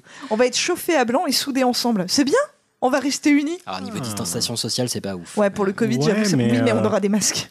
C'est c'est du recyclage, c'est cool. Ouais, et puis ça fait un peu une chaîne humaine. Voilà. Ouais. Oui, moi j'ai pensé tout de suite à Humaine Centipede. Ah, Camille, bah, désolé, en mais... enfer direct, allez hop. Et euh, il y en a d'autres, alors ça je sais pas pour qui ça va être, mais euh, il y en a d'autres, elles, euh, ils vont avoir des serpents qui vont naître dans leur ventre et qui vont péter la peau du ventre pour sortir. Et ça je me suis Gourmandise. dit, ça doit être ignoble, je sais pas. Ouais, ça, ça, ça a pas l'air agréable de ouf. Et, euh, et puis bah là, oui je l'ai pas noté là, donc ça devait être euh, quand je vous ai parlé du lac de Pu dans l'Apocalypse Ouais. de Pierre au deuxième siècle, et bah dans le lac de Pu, il y avait toutes les femmes qui avaient eu des enfants hors mariage. Elles étaient dans le lac de Pu avec leur bébé. Ah bah j'ai une paire de potes qui ont baigné dans le puits un moment, hein, euh, sans vouloir euh, balancer. Oui, attends, bah, mais attends, les femmes qui ont eu des enfants au mariage et les hommes, ça va tranquille. Ils sont à côté, genre nage. gui- Je te rappelle que nous on a bouffé la pomme. Donc euh, voilà. Non mais tu sais, j'imagine tous les On mecs paye, à côté, on genre paye, on mais, mais paye, on brasse. Oh, oh elle est cool, elle a fait Brasse. n'importe quoi. Mais fais la nage indienne, putain, tu le faisais super bien à la piscine municipale de Bagneux, bordel. Oh. Donc voilà. Donc vous voyez, ça a l'air sympa. Et à partir du XIIe siècle, donc à partir de cette époque où il y a plein de moines qui disent ah, moi j'ai vu les enfers, ça va pas être cool, on déclare, on déclare que Dieu, ça va vraiment être un juge, mais euh, comme un juge de, de tribunal de l'époque. quoi. On dit voilà, Dieu, il va t'attendre, il va y avoir vraiment le petit tribunal des familles. Et c'est à cette époque-là que vont apparaître euh, les représentations sculptées de jugement dernier sur euh, les façades de cathédrales. Quand le parvis de Notre-Dame réouvrira, vous pourrez aller voir celui de Notre-Dame qui, euh, qui est très très beau. Et vous avez en France de très très connus, vous avez Conques euh, et Autun. Donc si vous habitez pas très loin de Conques ou d'Autun, allez voir les jugements derniers. Vous voyez toutes les descriptions des enfers, donc euh, enfin qui sont sculptés quoi. Ouais, il me semble que c'est pour ça qu'il y a souvent des têtes Ça, de c'est mort sur stylé. les, euh, les parvis et trucs comme ça. non Ouais, alors ça, ça C'est un peu plus tard. mais oui, c'est toujours au Moyen-Âge, mais c'est un peu plus tard et c'est pour une autre raison. C'est pour se rappeler qu'on est mortel et effectivement qu'il faut pas merder. Mais, euh, mais c'est un peu plus tard. tu, tu, tu vas- tu passes acheter ton pain, tu- fais gaffe. Oh, oh. Oui, mais c'est exactement l'idée. C'était qu'il fallait qu'on te rappelle à tout moment que tu peux crever d'une rupture d'anévrisme dans les deux secondes. Voilà, c'est Fort sympa, sympa. Avant de faire les Hobbits, pensez à ça. Exactement. Donc voilà. Et à partir du XIIIe siècle, l'Église va dire bon bah il y a deux types de péchés. Voilà, c'est pour rassurer un peu les gens. Il y a les mortels. Donc les mortels, euh, c'est ceux qui t'envoient en enfer. On peut rien faire pour toi. Voilà. Et euh, il y a les véniels. Elle C'est- est péché mortel. Ah. Oui, il y a Parce les que péchés sinon, On est mortels. tous mortels et du Oui, coup, on- voilà. c'est la merde, quoi. Il y a deux types de péchés, les mortels, D'accord, donc les péchés mortels, et il y a les véniels. Et euh, voilà. Et les véniels, en fait, euh, bah, c'est les péchés qu'il faut que tu te fasses pardonner euh, de ta, dans ta vie. C'est ça qu'on Par dit des parfois bonnes dans, dans actions, les vieux machin et films, tout. genre, tu sais, quand tu bois un petit coup de truffe, oh, c'est un petit péché véniel, ça. Oui, Alors que non, bah, ça va bien la, gour- la- la gourmandise. c'est- Mais tu C'est peux un, te faire c'est un pardonner. Hmm. péché pas grave. Tu vois, tu sais, c'est comme. euh, C'est un misdemeanor. Mais c'est mignon. C'est un petit crime. D'accord. oui, voilà, c'est un truc. C'est un, c'est un misdemeanor. C'est, c'est- tu vois, c'est péter dans la piscine municipale, c'est ça le péché véniel. Oh. Tu vois, voilà. C'est manger la dernière chouquette, c'est un péché véniel. Exactement. Ok. Et, euh, et, euh, et donc, du coup, euh, comme on a ces deux types de, de péchés, on va en profiter pour créer le purgatoire. Et ça, c'est une invention du XIIIe siècle. Le purgatoire, c'est le truc qui est entre l'enfer et le paradis. Et si tu as fait plein de péchés véniels, tu vas être condamné lors du jugement dernier à aller faire une petite durée au purgatoire avant d'accéder au paradis, pour te purifier ton âme, C'est-à-dire que même dans le royaume des morts, il y a une putain de tôle. en quelque sorte. Donc tu vois, Balkany au final. euh, Et ta durée de passage, donc on part du principe que sauf si vraiment euh, t'es Mère Teresa, euh, tu passeras par le purgatoire, quoi. Vraiment, Ok. c'est ok. Et en fait, le purgatoire, l'Église te dit, eh ben, euh, du coup, tu peux avoir une peine de purgatoire qui peut être super, super euh, Courte. long. courte Ouais. si tu donnes des thunes à l'Église. Ah. Et c'est là qu'apparaît effectivement euh, la période où tu vas commencer à racheter tes péchés. Parce que du coup, etc. si tu donnes la thune à l'église, tu fais ça pour euh, promouvoir euh, la bonne parole. euh, Oui, mais etc. exactement, tu, euh, tu, tu nourris la maison de Dieu. Donc voilà, donc cette peur de l'enfer chrétien, elle va durer jusqu'à la fin du 19e siècle. À partir du 19e siècle, bah, vous le savez, il se passe plein de choses. Euh, Il y a la laïcité qui se met en place en France, il y a la séparation après de l'Église et de l'État, etc. Et la peur de l'enfer chrétien euh, va petit à petit disparaître. La question se pose quand même euh, beaucoup moins aujourd'hui, c'est presque tombé dans une forme de folklore. Bah oui, et puis honnêtement, si même Mère Teresa, elle va au purgatoire, je vois pas l'intérêt d'être Mère Teresa. hein. Oui. Et c'est-à-dire que même aujourd'hui, euh, l'Église change un petit peu son fusil d'épaule. C'est-à-dire que je suis allée me renseigner. euh, alors je, je suis pas allée sur le site de l'Opus Dei. J'ai voulu aller sur un truc euh, que un catho pratiquant d'aujourd'hui, mais sans tomber vraiment dans un extrême, etc., pourrait euh, lire. Donc, je cherchais un article sur la croix, Mhm. qui me paraît, euh, Ils font des bons reportages. voilà, exactement, qui me paraît tout à fait tranquille, etc., mais qui, euh, bah, qui comme son nom l'indique, est catho. Et je me suis dit, il y a forcément des trucs qui traitent un petit peu des enfers. Mhm. Et ils répondent à des questions euh, parfois de, de lecteurs.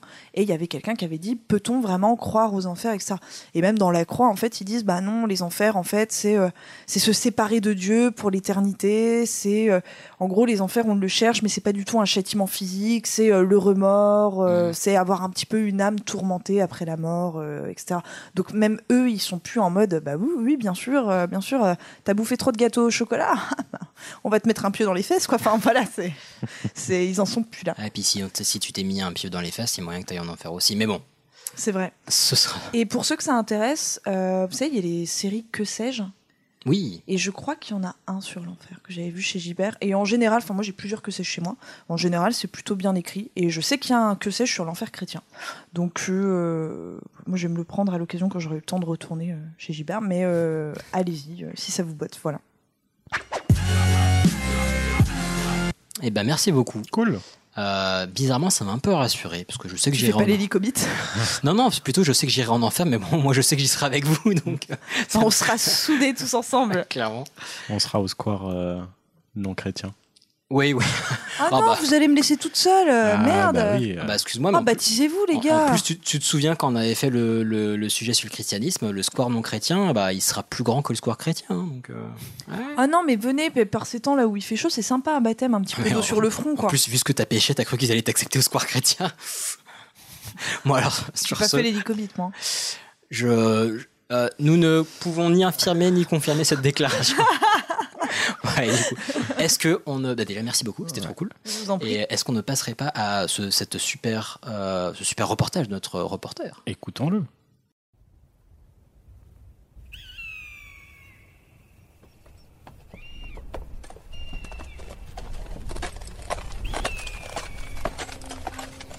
Hu Eh bonjour les amis, comment ça va Alors, on n'est pas trop enfermé Pas trop jaloux T'es dans ton télétravail, je suis avec mon bétail, norage de mes pâturages, car je suis actuellement dans le Colorado. Dans le Colorado, oui, mais pas n'importe lequel, le Colorado provençal, puisque je n'ai pas le droit euh, de quitter le pays, comme chacun d'entre vous. Je me suis donc rendu dans le Vaucluse où se trouve cet endroit splendide qu'est le Sentier des Ocres et le Colorado provençal. Alors le Sentier des Ocres, pourquoi Parce que l'ocre est un pigment naturel qui est mêlé au sable des falaises et ce qui donne cette couleur jaune, orange, rouge qu'on retrouve notamment dans les célèbres photos du Colorado, sauf qu'ici on se trouve dans le Vaucluse et ça donne un petit côté western à vos vacances si jamais vous ne puissiez pas euh, voyager euh, en dehors de ce magnifique pays qu'est la France. Et si vous souhaitiez prolonger vos vacances dans le thème du western, j'en profite pour vous dire que euh, à Cuges-les-Pins, sous le parc naturel régional de la Sainte-Baume, à la frontière du Var, en gros, se trouve un très ancien parc d'attractions qui s'appelle Hockey Corral. Et euh, Hockey Corral, hein, comme la fusillade de, 1900 de 1881 à Tombstone dans l'Arizona. Donc euh, Hockey Corral, qui est un, un ancien parc euh, qui, euh, bon, là n'est pas ouvert actuellement évidemment avec la crise sanitaire, mais le sera peut-être un peu plus tard, et a pour thématique euh, les westerns, euh, les cowboys, euh, les indiens, tout ça, tout ça. Et si jamais vous voulez donner un petit parfum de d'ouest sauvage à vos vacances, et ben vous pouvez toujours essayer ce petit combo euh, Sentier des Ocres, euh, Colorado Provençal, Hockey Corral. Ce sera un bon début pour essayer de vous dépayser un petit peu. Sur ce, je vous laisse. J'ai pas que ça à faire, j'ai des bêtes à rentrer et je vous embrasse. À très bientôt.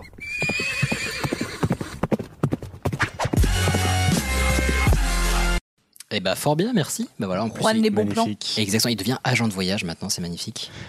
Il peut tout faire. Et maintenant, vous savez qu'il fait le bruit du cheval à la bouche. Non, j'éconne. Puis il tape avec des noix de coco pour faire les sabots. Oh, on le fait trop bien, on est d'accord. hein. Bon, ok. On Euh, croirait un troupeau. mais ça nous a fait plaisir d'avoir de ces nouvelles. Et puis voilà, j'espère qu'on pourra le voir bientôt ou qui viendra. Mais malheureusement, à d'autres canassons, Mais ça Juan, risque de viens. prendre un petit moment. ouais. Viens nous voir, Juan.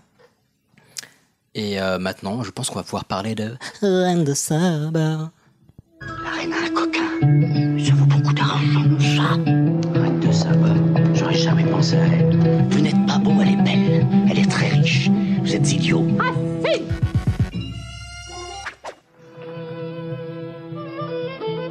La reine de Saba. Cette reine, elle est représentée dans les textes des trois grandes religions monothéistes le judaïsme, le christianisme et l'islam.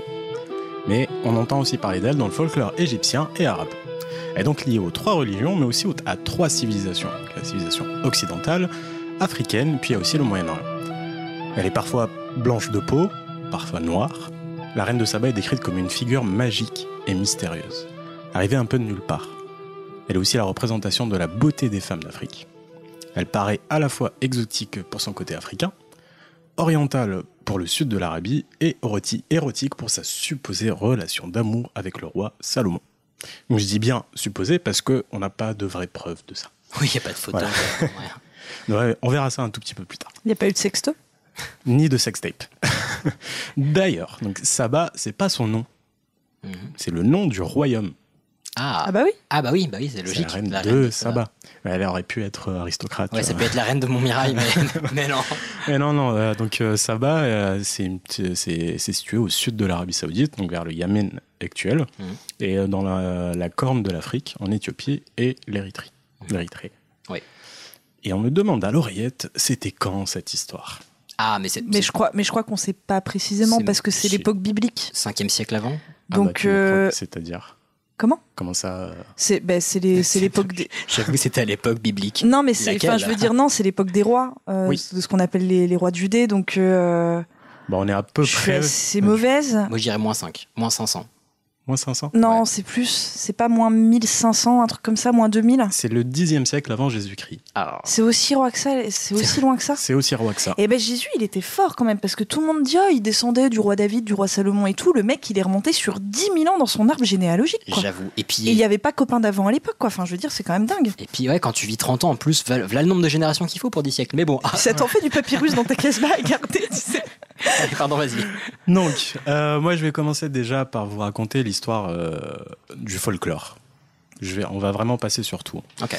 Euh, donc, D'après une fable trouvée à Marib, une petite ville située à l'est de Sanaa, la capitale actuelle du Yémen, Mhm. il y a fort, fort longtemps, un esprit du nom de Oumaya s'était déguisé en femme. Elle est tombée amoureuse d'un conseiller très proche du roi. Ils ont eu une relation illicite, font des chocs à pic et ont une fille ensemble. Genre la légende où la meuf tombe d'un pauvre notaire administratif, tu vois. Genre, Hmm, sympa, Ouais. oui. Donc, euh, elle est moitié humain, moitié djinn. Ils l'ont appelée Bilkis. Les années.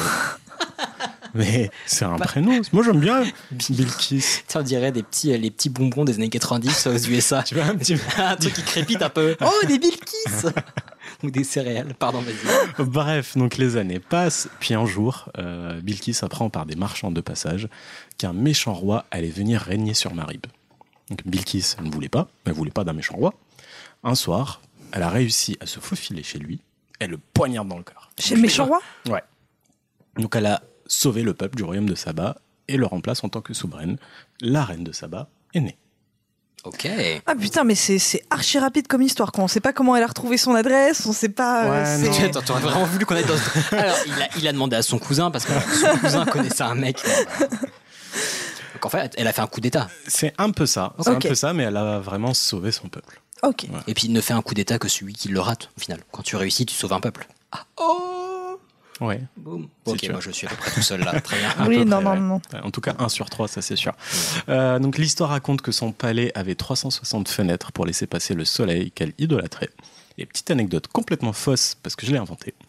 Euh, mais quand j'ai appris qu'elle vénérait le soleil, j'ai eu un petit déclic avec son titre. Ah oui, La reine de Saba. Sabah, en arabe, Le veut matin. dire journée, matin. Tu vois le, le rapprochement, hein, Oui. Sabah, Sabah. Et en fait, tout ça n'a rien à voir. Ah, Absolument. Donc, c'est- c'est juste une théorie que j'ai inventée moi-même, ça n'a aucun rapport. non mais moi j'aime bien aussi. mais au moins, Du coup on va être deux à commencer à y croire. Ça faut Non. bien commencer. hein. Non, mais au moins, euh, les gens auront appris un mot en arabe. Exa- Oui, c'est exactement. vrai. Voilà, ça va. Et ben Jean-Claude Tronvia, voilà. Et allez, deux mots de plus. Bref. Donc là, on a le plus d'infos sur elle, c'est dans des textes et les œuvres d'art qui viennent d'Éthiopie. Et contrairement aux autres textes, la reine de Saba n'est pas utilisée pour parler de Salomon. Comme on, verra, on le verra un tout petit peu plus tard, mais toute l'histoire est centrée sur elle. C'est elle le personnage principal. Et c'est pour ça que je préfère commencer par le folklore, parce que voilà, on commence par elle et pas par euh, Salomon. Ouais, mais on fera des, re- des rapprochements avec les religions dans la foulée. Donc, dans ces textes, elle est appelée Makeda. Il y a plein de prénoms différents pour euh, tout le monde, donc Mhm. il va falloir s'accrocher. Ok. Donc, Makeda. À l'époque, la ville de Marib, c'était une très très grande ville. Enfin, une très très grande ville. C'était une grande ville. Je sais pas pourquoi j'ai dit très, mais c'était une grande ville. Et une ville de commerce. Donc, aujourd'hui, elle est vide. Il n'en reste plus que des ruines de bâtiments à cause de toutes les guerres qu'il y a là-bas. Ces ruines ne sont utilisées que par des familles de bédouins qui sont de passage. euh, parce que euh, ils traversent le désert. Mhm. Euh, c'est- donc c'est un tout petit peu comme à l'époque, sauf que Marib, euh, c'était un lieu de passage pour les échanges entre le Moyen-Orient et l'Afrique. ok. Ok. Donc c'était stratégique. Euh, beaucoup d'histoires étaient racontées. Il y avait une très grande tradition orale, d'où le folklore. Et parmi les histoires, il y avait celle concernant le roi Salomon, roi d'Israël, de son magnifique temple, de sa grande sagesse, du fait qu'il pouvait parler à des animaux, mais aussi contrôler des esprits. Alors, c- vas-y, attends, t'as Oui, t'as Camille. demandé. Alors, c'est, alors c'est, c'est- vous connaissez mon amour des dates. Mais là, j'étais en train de réfléchir et je me disais 2000 ans, ça- enfin 10 000 ans, c'est vraiment loin. Non, dis, Tu Ah oui, as oui. dit que c'était 10 000 ans. Dixième, dixième siècle. ça fait mille ans. Ah, donc c'est 1000 ans Oui. Ah oui Ah bah non, c'était... Peut-être tu es pas en train de se lancer des cailloux et des pots de bêtes. Mais non, mais j'étais là, mais 10 000 ans, c'est pas possible, parce que les juifs, ils, s'en sont, ils en sont à l'an 5000 et des Ouais, patates. non. Donc j'étais là, c'est impossible. Mais non, ça c'était la version d'avant. Ça fait un quart d'heure que tu réfléchis sur ça. Oui, je te jure que je bug. Et en plus, je l'ai dit mille ans. Écoute, Pardon. Par contre, si je peux me Vas-y. permettre, tu dis qu'il était impressionnant parce qu'il parlait aux animaux. Ouais. Alors, parler aux animaux, c'est pas compliqué du tout. hein. C'est le fait qu'ils te C'est le comprennent fait qui est qu'ils vachement compliqué. répondent. Ouais. Après, Moi bon, aussi, je parle aux chiens, mais Ouais. ils me répondent jamais. Et il parle pouvait à quand mon même chat. les con- contrôler les esprits. Enfin, Ah, ok, plus Ouais. balèze. Mm, Ça, c'est c'est plus rare. Et donc forcément, Saba en a entendu parler parce que c'est pas tout le monde qui fait ça. Donc elle décide d'aller le rencontrer pour qu'elle apprenne de son Pas tout le savoir, monde qui fait ça. pour qu'elle apprenne de son savoir et de sa sagesse, et pour qu'elle puisse bâtir un grand empire elle-même. Et finalement, Love Interest, comme dans toutes les mauvaises comédies américaines. On fait une petite pause quand même. Ah, Là, on a le premier rapprochement avec la religion. Donc, il faut commencer par la Bible hébraïque, parce que comme tu dis Camille, c'est la, la plus vieille, euh, parce que c'est là où on a la première trace écrite la concernant. Donc la Bible hébraïque, c'est un- une série de livres religieux dont la Torah en fait partie. C'est ça. Jusque-là, tout va bien. Euh, dans le passage 1, roi 10. en gros, c'est- on peut dire que c'est un peu le chapitre biographique du roi Salomon. Mhm. Euh, c'est le fils du roi David. Euh, et on parle donc euh, de la reine de Saba, mais vers la fin de la vie de Salomon. Et il y a une histoire de business entre les deux royaumes. ok. On peut lire. La reine du pays de Saba entendit parler de Salomon. Elle vint donc lui rendre visite pour éprouver sa sagesse en lui posant des questions difficiles. Elle arriva à Jérusalem avec une suite très imposante et avec des chameaux portant des parfums, de l'or en grande quantité et des pierres précieuses. J'ai cru qu'ils portaient des parfums, genre eux-mêmes, tu vois. Parce qu'ils puaient. C'est ça. Non, non, c'est de l'or en grande quantité. Et chez les chrétiens, c'est dit qu'elle est partie avec des épices, du thé, des pierres précieuses et 3,5 tonnes d'or. Ok. 3,5 tonnes d'or. Ça Et- fait lourd à tirer pour les ânes, ça. Voilà, les, les chameaux. Ah, pardon. Chameau. Et le truc, c'est que c'était pas pour les donner comme cadeau, mais c'était vraiment dans le but de faire du, du bise avec Pour eux. grignoter sur la route. Elle, vou- elle voulait s'acheter tu- euh, des petites bricoles sur les aires d'autoroute, des cartes postales. Non, c'était vraiment le, le- le business Mm. qui était euh, le, le C'était thème une- principal. c'était une femme de son- d'affaires, quoi. C'est ça. Euh, elle avait surtout en sa possession des encens qu'on pouvait trouver euh, que dans le sud de l'Arabie et vers la corne de l'Afrique. Tu sais qu'il paraît qu'on faisait pas mal de, de boissons et de, de thé, les fameux thés d'encens. Et nulle part ailleurs. Pardon. donc, les encens, ils étaient que dans cette partie-là du monde, euh, et donc elle en avait le monopole. Les Israélites utilisaient beaucoup d'encens pour leurs prières, et donc il y avait vraiment moyen de faire ce, ce bise avec lui. Dans l'islam, elle est appelée Bilkis. Elle est mentionnée dans le verset du Coran appelé les fourmis. Donc, Surat An-Naml, euh, dans le verset 15 à Ah, c'est 26. quelque chose. Et dans le Coran, c'est Salomon qui est appelé Souleyman dans le, dans le Coran. Mhm. Euh, c'est donc c'est Il s'appelle Souleyman- Souleyman dans Ouais. le. Je trouve que c'est trop- c'est un peu plus chantant, c'est un peu Ah, plus non, classe. mais Souleyman, je- j'avais jamais tilté que c'était Salomon. Ah bah, ok, voilà. ok, bah trop cool, je suis contente d'apprendre ça. Donc, euh, Souleyman entend parler de la reine de Saba et pas l'inverse, qui est la petite nuance. Et si je dois vous résumer ce petit verset Donc, Souleyman, il était sorti avec sa troupe. Il avait des guerriers, des djinns et des oiseaux. le mec, c'est Merlin l'Enchanteur, quoi. Ah, mais c'est vrai. Tu c'est sais, vrai. C'est le- c'est l'Hobbit avec quoi là Non, pi- mieux. euh, comment elle s'appelle Celle qui bouffe la pomme là. Blanche-Neige. Blanche-Neige. Ouais. Tu sais, avec Celle les, qui bouffe la peau. les oiseaux. Ah, ah, ok. voilà. Donc, euh, avec sa troupe, ils arrivent à la vallée des fourmis. Et petit rappel, Salomon pouvait parler aux animaux. Donc là, t'as une fourmi qui dit aux autres Belek, les gars, attention Rentrez tous chez vous, par peur que Souleyman et son armée nous écrasent Alors, dans le texte, bien sûr. hein. Oui, oui, euh, pas mot pour mot, parce que c'était écrit en arabe. Mais, euh, Qui a entendu la fourmi dire ça pour pouvoir le. Souleyman, parce que du coup, ça l'a fait rire. Ah, il entend les fourmis Oui, également. oui, oui, ça l'a vraiment fait rire. Euh, et là, il dit un truc à ses troupes. Lol. Et quand il regarde ses troupes, il remarque l'absence de la huppe. Et là, il dit La huppe. Pierre Pierre Évidemment, encore absent celui-là. Non, bon. Attends, Au c'est qui la revoir. huppe La huppe, c'est un oiseau. Ah, d'accord. Mais fallait dire, je serais pas expert en oiseaux. Mais en arabe, c'est le hodhoda. Oui, non, mais très, très bien. Non, mais je ne. je- je- Non, mais oui, c'est un, c'est un oiseau.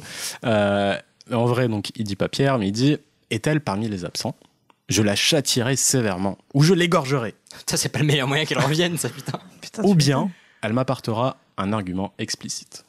Mais la huppe, elle est revenue assez rapidement et elle lui dit un truc dans le genre Chef, chef, chef.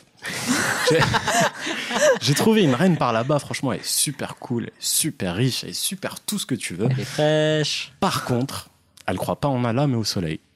Et là, Suleiman, il répond en gros, Starfoula, on va voir si tu dis la vérité. Donc, il lui donne un message qu'il attache autour du cou et il dit Et va, il est vite, va. Va porter le message à la reine.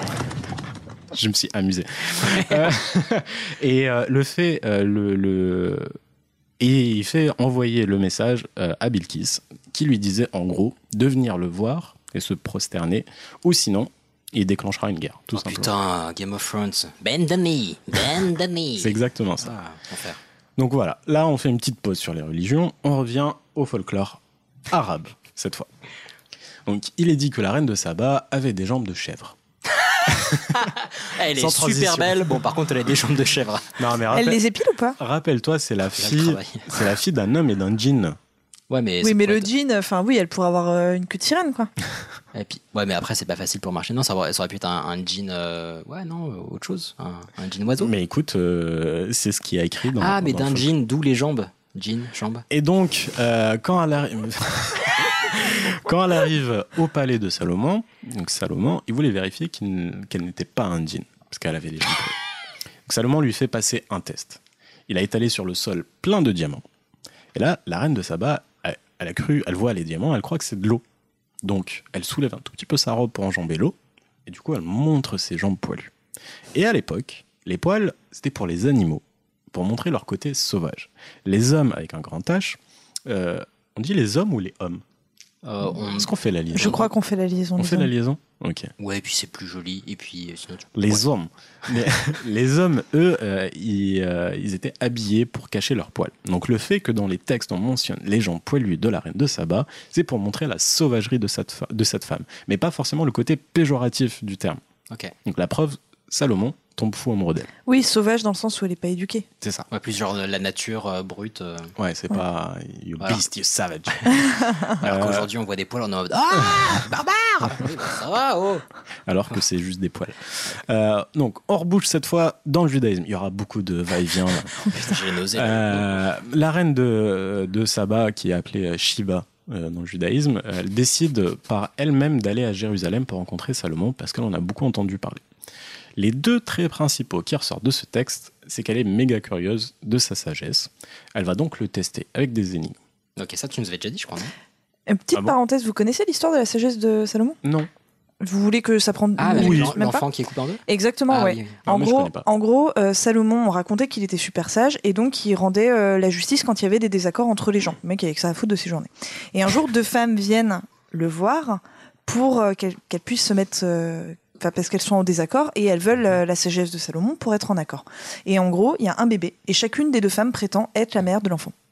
C'est mon Ok. bébé, c'est Et il y en a une qui dit non mais tu me l'as volé et l'autre qui dit non c'est toi qui m'as volé l'enfant etc. Et Salomon il- merde. Et donc Salomon va appeler un de ses gardes et il va dire ok tu prends le bébé tu le coupes en deux chacune prend la moitié. et, euh, pff. voilà problème Ah oui. réglé. Et voilà la chaîne. Voilà la sagesse de Salomon. Et donc non euh, il y a une des deux femmes qui dit euh, moi ça me va on coupe le bébé en deux et il y a l'autre qui dit non non non je préfère qu'elle le garde plutôt qu'on le coupe en deux et Salomon va dire eh bien qu'on donne le bébé à celle qui a dit je préfère que l'autre le garde plutôt que l'enfant soit coupé en deux c'est elle la vraie mère. Voilà. Franchement, Voilà voilà. Et vraiment, il y a de quoi en faire euh, genre 4 saisons sur Netflix. Donc, euh, on en était où On était Elle dans le était- judaïsme, elle était Shiba a été curieuse, donc elle va le tester avec des énigmes. Donc les énigmes, euh, enfin discuter avec des énigmes, à l'époque c'était normal. Hein, C'était comme si pour nous, euh, à la semaine dernière, Elias, on s'est retrouvés, on a fait des pizzas, on a pris, euh, Et on a pris fait des énigmes. nouvelles, et puis euh, non, on n'a pas fait d'énigmes, mais c'est l'équivalent Oui, des oui, énigmes je- de je l'époque. Euh, et Salomon, il adorait ça. J'imagine l'enfer, tu vois tes potes. Qu'est-ce qui a 4 pattes Oh, ça va Moi, je vois le Hobbit directement. quoi. J'ai la scène du Hobbit. Qu'est-ce qui est petit et qui sent le marron Oh, putain. La bite d'un canard. Non, voilà, passons. Ouais, bref, Euh, du coup, Salomon, il adorait ça euh, et il répond à toutes les questions de Shiba. Et euh, elle est épatée, elle est épatée par sa sagesse. Le deuxième trait, c'est que c'est une reine, une reine très très riche. Et quand elle va visiter Salomon, elle est quand même impressionnée par la grandeur de son palais et de celui qu'il avait construit pour Dieu. Il dit, euh, elle dit qu'en arrivant, qu'avant d'arriver à Jérusalem, elle ne croyait pas du tout à toutes les histoires qu'on lui racontait. Euh, mais comme elle a été impressionnée, elle lui donne des parfums, des épices, des pierres précieuses et les fameux 3 tonnes et demie d'or. Ah, elle lui donne tout, quoi. Elle lui donne tout. Ça me fait plaisir. Ouais. Mais euh, je crois que personne n'a jamais fait ça, mais jusqu'aujourd'hui, personne n'a jamais fait ça. 3 tonnes et demie d'or. Et j'ai fait un calcul. J'ai fait un calcul. J'ai pris le prix de l'or en 2020, qui est 54 000 euros par kilo. 3 tonnes et demie, ça revient à 192 millions d'euros. Pas mal. Dites-vous que c'est plus cher que le montant du transfert de Mbappé au PSG qui, a, qui est à 180 millions. Attends, attends, mais ça veut dire que la meuf, elle aurait pu lui offrir Mbappé, elle a préféré lui offrir de l'or. C'est ça. Ah, bravo. Franchement. Putain, il a dû être déçu, Salomon. Ah. Et donc tout ça, toute cette histoire raconte, enfin c'est en gros euh, sa grandeur montre la grandeur du roi Salomon. Ok. Dans le livre d'Esther, elle ne lui donne pas 3,5 tonnes d'or. Faut pas abuser non plus. De cachouille à Mars. elle a- Non. À la place, elle lui envoie tous les bateaux de la mer chargés de cadeaux avec 6000 jeunes, tous nés à la même heure et habillés de vêtements pourpres. Ça n'a aucun sens. Ah non, moi je trouve que c'est Ah, beaucoup moi, plus crédible. Je trouve que ça pue l'erreur de traduction, tu vois. 6000 jeunes habillés pareil. tu- Et surtout le fait qu'ils sont en vêtements pourpres, moi je trouve, euh, on dirait. euh, vous avez vu Wild Wild Country Oui, si, si, oui, Euh, oui, oui, oui. Bagwan, euh, Ouais, il, a, ouais. il a une secte euh, où ils sont tous habillés en pourpre, du coup Bah, j'imaginais ça. Mais Désolé encore. Est-ce que c'est pas, tu sais, peut-être parce que euh, le, le- le- la teinture pour teindre les vêtements pourpres coûtait une blinde Ah, et donc c'est pour peut-être, montrer ouais. qu'elle était pétée de thunes. À mon Ouais. avis, c'est lié à un truc comme ça. Bah, Ouais. c- C'est possible, mais moi, je, trouve- ce que je trouve le plus ouf, c'est genre 6000 jeunes nés à la Nés même heure. à la même heure. Genre, Ouais. telles les meufs, elles devaient pousser, mais euh, c'était réglé de Eh, Allez, pousse allez, on est synchro.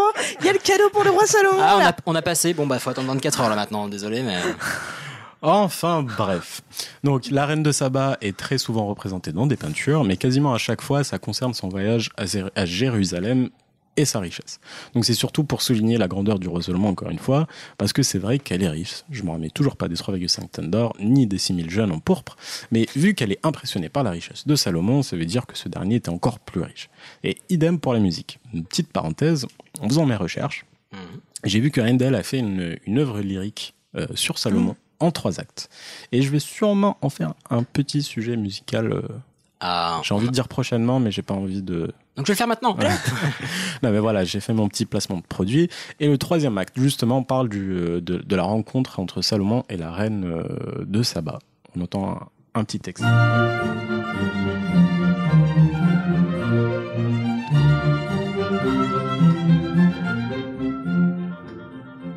C'est beau. C'est euh, C'est très, baroque. c'est très guilleret. Ouais, j'ai écouté une. Hicham, c'est beau. Moi, c'est très guilleret. qui est- C'est baroque. Qu'est-ce que tu veux que je te dise euh, du début à la fin, voilà. Pardon. Bon, allez, on revient. Je vais refaire un tout petit résumé rapide. Donc, reine de Saba, Jérusalem, Skip roi it. Salomon. euh, test pour vérifier que c'est pas un djinn. Il tombe fou amoureux d'elle. Mhm. Et du coup, au final, Quand est-ce qu'il ken Ah, on y arrive. Mais au final, elle est restée quand même trois ans à Jérusalem. Mais non. D'après- sans d'après cer- Ken D'après certains écrits, oui. Dans d'autres, c'est deux heures et demie. Non, mais c'était pas un one night stand, tu vois. Donc c'est. Bah, 3 ans, oui. Je pense Oui, parce que c'était je pense quelque qu'elle a mis déjà trois mois pour y venir. Donc, Euh, non, je crois que c'est une semaine. J'avais, j'ai pas envie de dire de bêtises, mais en gros, euh, normalement, le trajet dure une semaine et elle a réussi à le faire en quatre jours. Un truc comme ça. après l'autoroute. Normalement, ça dure une semaine, elle a mis à peine 7 jours. Donc, Vraiment. Euh, donc, elle est restée trois ans et euh, Salomon avait la réputation d'être un coureur de jupons. Il avait beaucoup de femmes. Étonnant. Et quand je dis beaucoup de femmes, C'est c'est beaucoup. beaucoup. d'après les textes, elle avait 700, il avait 700 femmes de rang princier. Mais qu'est-ce qu'il en fait C'est Mais pas non, fini. mais- C'est pas fini. Et 300 épouses de second rang. Mais qu'est-ce Ah. qu'il en fait Et puis déjà, Jean-Michel Bâtard de dire Alors, toi, t'es de second Ouais, rang. c'est ça. Mais non, Non, mais, mais- mais ça veut dire que du coup, il avait 1000 femmes. C'est Euh, Arrondition. Oui, oui, oui. Arrondition. Non, mais c'est ça. Donc ça veut Enfin, on dire que. n'arrondit pas, 700 plus 300, ça fait 1000. Voilà. oui. Mais du coup, Tu sais, chacun son domaine. Baroque, ça fait 1000. C'est chacun Mais sa du coup- spécialité. si il, il a son devoir conjugal euh, de façon euh, équitable, t'as une nana, enfin une épouse, elle va. aller par seconde, quoi, pour, par nana. Mais non, mais c'est même pas ça, c'est qu'elle va coucher avec son mari si c'est en Tous les deux soir, ans. tous les deux putains Tous, d'années, même. quoi. Et oui. Eh bien, ouais, ouais, bah. C'est romantique, qu'est-ce que Et tu puis veux même, attends, ça Ouais, veut- tous les trois ans même. Et puis, non, Quasiment, non ce- bon, Un peu plus de deux ans, mais surtout, ça veut dire que lui, ça va être tous les Ah. soirs. Ouais, par contre, oui, oui, ouais, il a pas de repos. Un mec qui doit Oh, Pas de avoir. un- dimanche, pas de vendredi, pas de Ah. Shabbat, rien. Ah, oh, putain, j'avais oublié ça. ouais. C'est bon, vous avez fini c'est ça. euh, votre débat sur Oui. euh, le nombre de Je femmes. capte. La bistiquette. Euh, donc, on pense euh, qu'il aimait tellement Saba que Salomon lui tend un piège pour coucher avec elle. Attends, attends, attends. Il l'aimait tellement qu'il lui tend un piège. Oui, mais en- parce qu'en en- en Euh, gros, Bah, Il avait tellement envie de la pécho. voilà, Ouais. il voulait, il- Ouais. il vou- soyons clairs, il voulait la ken, mais Voilà. elle, elle voulait pas. Voilà, donc là, le consentement déjà, Tintin. Voilà. Ah. Donc, il lui propose de dormir dans son palais. Au début, tu veux dormir à la maison au début, elle refuse. par- euh, Parce que. Non, j'ai pris une petite chambre à l'Ibis Budget. Non, c'est même pas ça, c'est qu'elle avait peur de se faire voler. voler, Eh, pas violer, Et voler. 3 mais- tonnes d'or, ça se prend pas comme ça. hein. Et puis, Ouais, mais bon, quand même. puis genre, quand t'as- Quand t'as- enfin, quand t'hésites à aller dormir chez un mec parce que t'as peur de te faire voler, vraiment ça sent pas le bon plan. hein. C'est Pas bon. Et là, t'as Salomon qui lui dit Non, mais t'inquiète pas, je T'inquiète. prendrai rien si toi tu ne prends rien. Tu sais, déjà ça commence sur de la double menace. Non, bah non, Vertige, c'est pas une contrat de menace, confiance, quoi. C'est tu, tu prends rien, je prends rien. Je prendrais Donc, rien tranquille. si. Hmm. Ouais. Comme si je, bah, je te frapperais pas si tu me frapperas Mais pas. en tout cas, elle a dit banco. Ok. Elle a dit banco. On voit la caravane. Voilà. Et là, le petit filou, qu'est-ce qu'il fait Il avait servi un, rap- un repas super salé à Makeda. Ce qui fait que, en plein milieu de la nuit, elle se réveille avec une soif terrible. Et du coup, elle a volé de l'eau. Et là, elle se réveille et elle voit Salomon. Déjà, tu sais, le, le bas, tu te lèves, t'as soif, tu vois Salomon en face de toi. Et puis, Tout nu avec une grappe de raisin. euh, je n- j'ai j'ai pas, j'ai j'ai pas ce- ce- ces détails-là. Mmh, En tout cas, il lui, donc, il voit qu'elle a soif. Mhm. Il lui dit, je ne te prendrai rien si tu ne prends rien. Donc, en gros, si tu veux prendre mon eau, va falloir baiser. Ah, gros.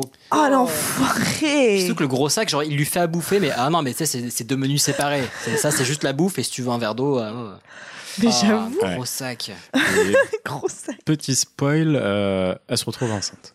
Ah, ouais, donc elle avait vraiment soif. mais, mais, elle reste vierge dans la mythologie éthiopi- éthiopienne. Alors, Une Ah, vraiment, petite- moi, je vais pas commencer à juger parce qu'il y en a eu d'autres comme ça. Ouais, non, mais c'est une petite euh, référence à Marie, justement. Ah. En tout cas, neuf mois plus tard, elle a un fils De Salomon, du coup. qui s'appelle Ménélique, qui ressemble comme Oh, qui deux fait gouttes du d'eau rap. à Salomon, Ok. sauf d'accord. que Ménélique est black. Et Ménélique a été promis de récupérer les terres d'Israël et d'Éthiopie. Mhm. La dernière trace qu'on ait de Shiba, dans tous les textes quasiment, euh, c'est lorsque son fils, Ménélique, donc, est- il revient de Jérusalem avec l'Arche d'Alliance. Donc c'est un coffre qui contiendrait les dix commandements donnés à Moïse. Euh, et il a bâti une nouvelle dynastie en Éthiopie. C'est les descendants de, Ménélique. de De tout, tout, tout, tout. Haïlé Sélassié. Ah putain Ah mais c'est pour ça donc Mais ça veut dire voilà. que Haïlé Selassie est un descendant de la reine de Saba et donc de, Exactement. et donc de Salomon et donc c'est oh ok Ouais, oui. Donc, Stylé. pour rappel Haïlé Selassie c'est euh, dans le culte rastafariste Right. ou le Rastafari, euh, c'est le hum, l'incarnation de Dieu sur terre Ouais, c'est donc c'est le roi noir couronné euh, en Afrique et voilà. oh putain c'est ouf j'avais oublié Ouais. ça fort bien Euh, mais en fait, c'est justement. euh, ah donc c'est il est pas il a pas été choisi par hasard quoi c'est vraiment une prophétie qui Ouais. s'est euh, pou- pou- pou- bien mise Mhm. Bref, après cette histoire, la reine de Saba, elle disparaît des textes, tout simplement. La ville de des Marie. textes pas des steaks C'est juste la pauvre meuf qui a voulu un verre d'eau et. C'est ça. euh, En oh plus, là elle a là. été. Putain, la meuf, elle est venue. T'imagines, elle lui a filé 3 tonnes 5 d'or. Non, Elle lui- ça dépend. Il y a des textes où c'était pour faire du bise, il y a des textes où c'est tiens, un cadeau frérot. Oui, mais est-ce que dans tous les textes. euh, Il la viole. Elle se fait. Ouais, il la viole. Parce que bon, il était pas obligé. Euh, je ne sais pas. Non, parce Ok. que dans l'islam, on parle pas du tout de, de relations euh, Intimes entre eux. bishkishtata, Non. Très bien. Ouais, bah en tout cas, euh, non, non, euh, pas, pas bien. Ne, ne pas refaire à la maison. Ouais. Du coup, bah, Ne salez pas trop vos repas quand vous Ouais. avez des invités. Elle disparaît des textes. La ville de Marib a quand même continué de vivre pendant 1500 ans. C'est pas rien, donc jusqu'au 6e siècle. Euh, la fin de cette civilisation coïncide avec la montée du christianisme. Avant, on brûlait les corps, donc on utilisait beaucoup d'encens. Avec le christianisme, on enterre, donc plus besoin d'encens. Oh. Donc sa valeur chute. Et euh, Marib euh, et la vie qui l'entoure. Ça se trouve, C'était Jésus, un il a petit juste texte. fait un placement commercial de ouf. tu sais, il vendait des pelles. Il y a un mec à côté qui vendait de l'encens. Il fait Oh, il me saoule lui là. Et hop, on l'enterre maintenant. J'ai du- j'ai deux bouts de bois, qu'est-ce que j'en fais Ok, donc euh, comme je l'ai dit au début, la ville euh, est complètement vide aujourd'hui, mais il y a un tombeau enfoui sous des tonnes de sable du désert à Mahram Bilkis. Donc c'est situé au sud de Marib. Il y a un temple qui a été découvert par un, Am- un Américain en 1952 avec l'aide de 160 Bédouins pour justement trouver cette structure qui n'a pas été touchée pendant des millénaires. Ils trouvent plein de preuves d'une ancienne civilisation vieille de 3000 ans, les Sabéens, et ce qu'ils ont réussi à trouver montre que ce temple était destiné à un dieu de la fertilité, El Maka. Et vu que dans la vieille tradition arabe, la reine de Saba est souvent rapprochée Mm. Mmh. à un culte de fertilité, les chercheurs étaient quasiment sûrs de trouver des preuves sur la reine de Saba là-bas. Mm. Donc, elle aurait. Enfin, une personne aurait existé correspondant à cette mythologie. Exactement. Oh, trop bien. Euh, mais le problème, c'est que euh, une des nombreuses guerres civiles a éclaté à cette période-là. Mhm. Donc les chercheurs qui étaient américains euh, ont décidé de se barrer Ouais, euh, parce parce qu'il peut se que comprendre. c'était trop dangereux. Et comme le montre cet extrait des infos passé à la radio le 29 septembre 1962, c'était la Hesse. Nous allons voir maintenant assez rapidement euh, la politique étrangère. Euh, Les dernières heures n'ont pas apporté de faits très très saillants, il faut bien le dire, Robert West. Toutefois, il faut tout de même reparler un peu du Yémen. Au Yémen, la révolution semble s'être définitivement installée. Dix personnalités de l'ancien régime, dont l'ancien ministre des Affaires étrangères, M. Ben Ibrahim, ont été exécutées hier. Rappelons que le mouvement a renversé la monarchie, assassiné le prince régnant et établi la République. C'était la Hesse. C'était la grossesse. Alors, on note la façon dont le journaliste a dit « nouvelle étrangère », n'est-ce pas C'est vous, ouais, calme-toi. je- 1962 quand même. hein, Puis, oh, on a le droit de parler du Yémen quand même. Oui, bah, enfin, vas-y. tu- Euh, donc le site n'a pas été touché pendant plusieurs décennies. Il a même été recouvert en grande partie par, par le sable du désert. Et jusqu'aujourd'hui, on n'en sait pas beaucoup plus. Le, Mhm. Ah, mais pays, c'est-à-dire que le, le site est toujours... euh, bah, le pays est toujours en guerre. Donc aujourd'hui, c'est avec euh, l'Arabie Saoudite. Euh, et du coup, bah, très peu de fouilles sont autorisées. Euh, mais il y a quand même quelques petites fouilles par-ci par-là.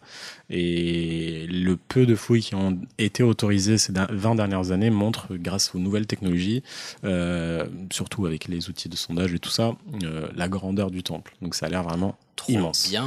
C'est génial. Mm. Et qui sait, peut-être qu'un jour, dans le monde d'après, les tensions s'apaiseront et on saura beaucoup plus sur la reine de Saba.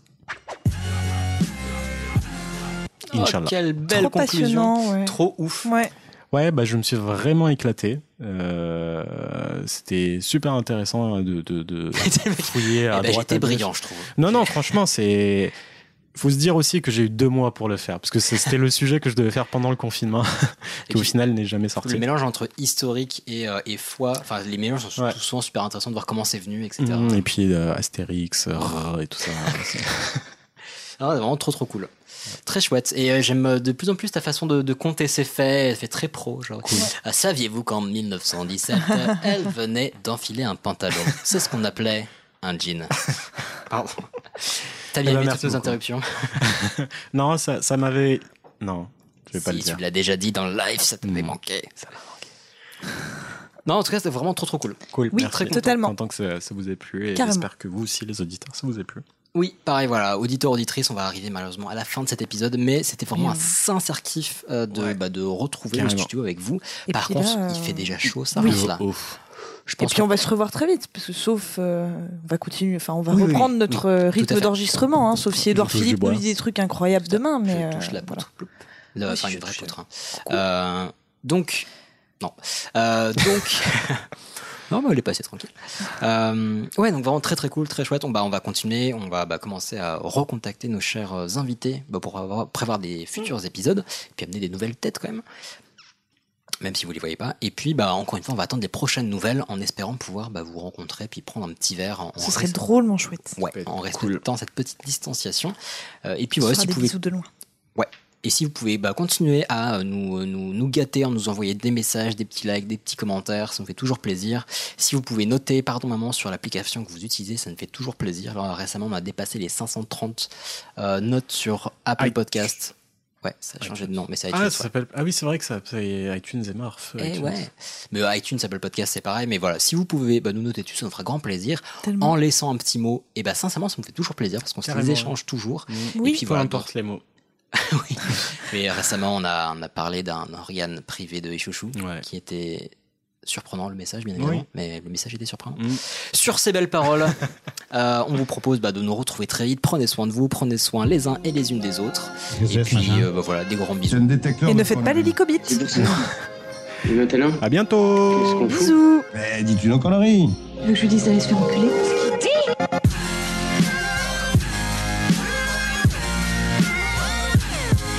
Vulgaire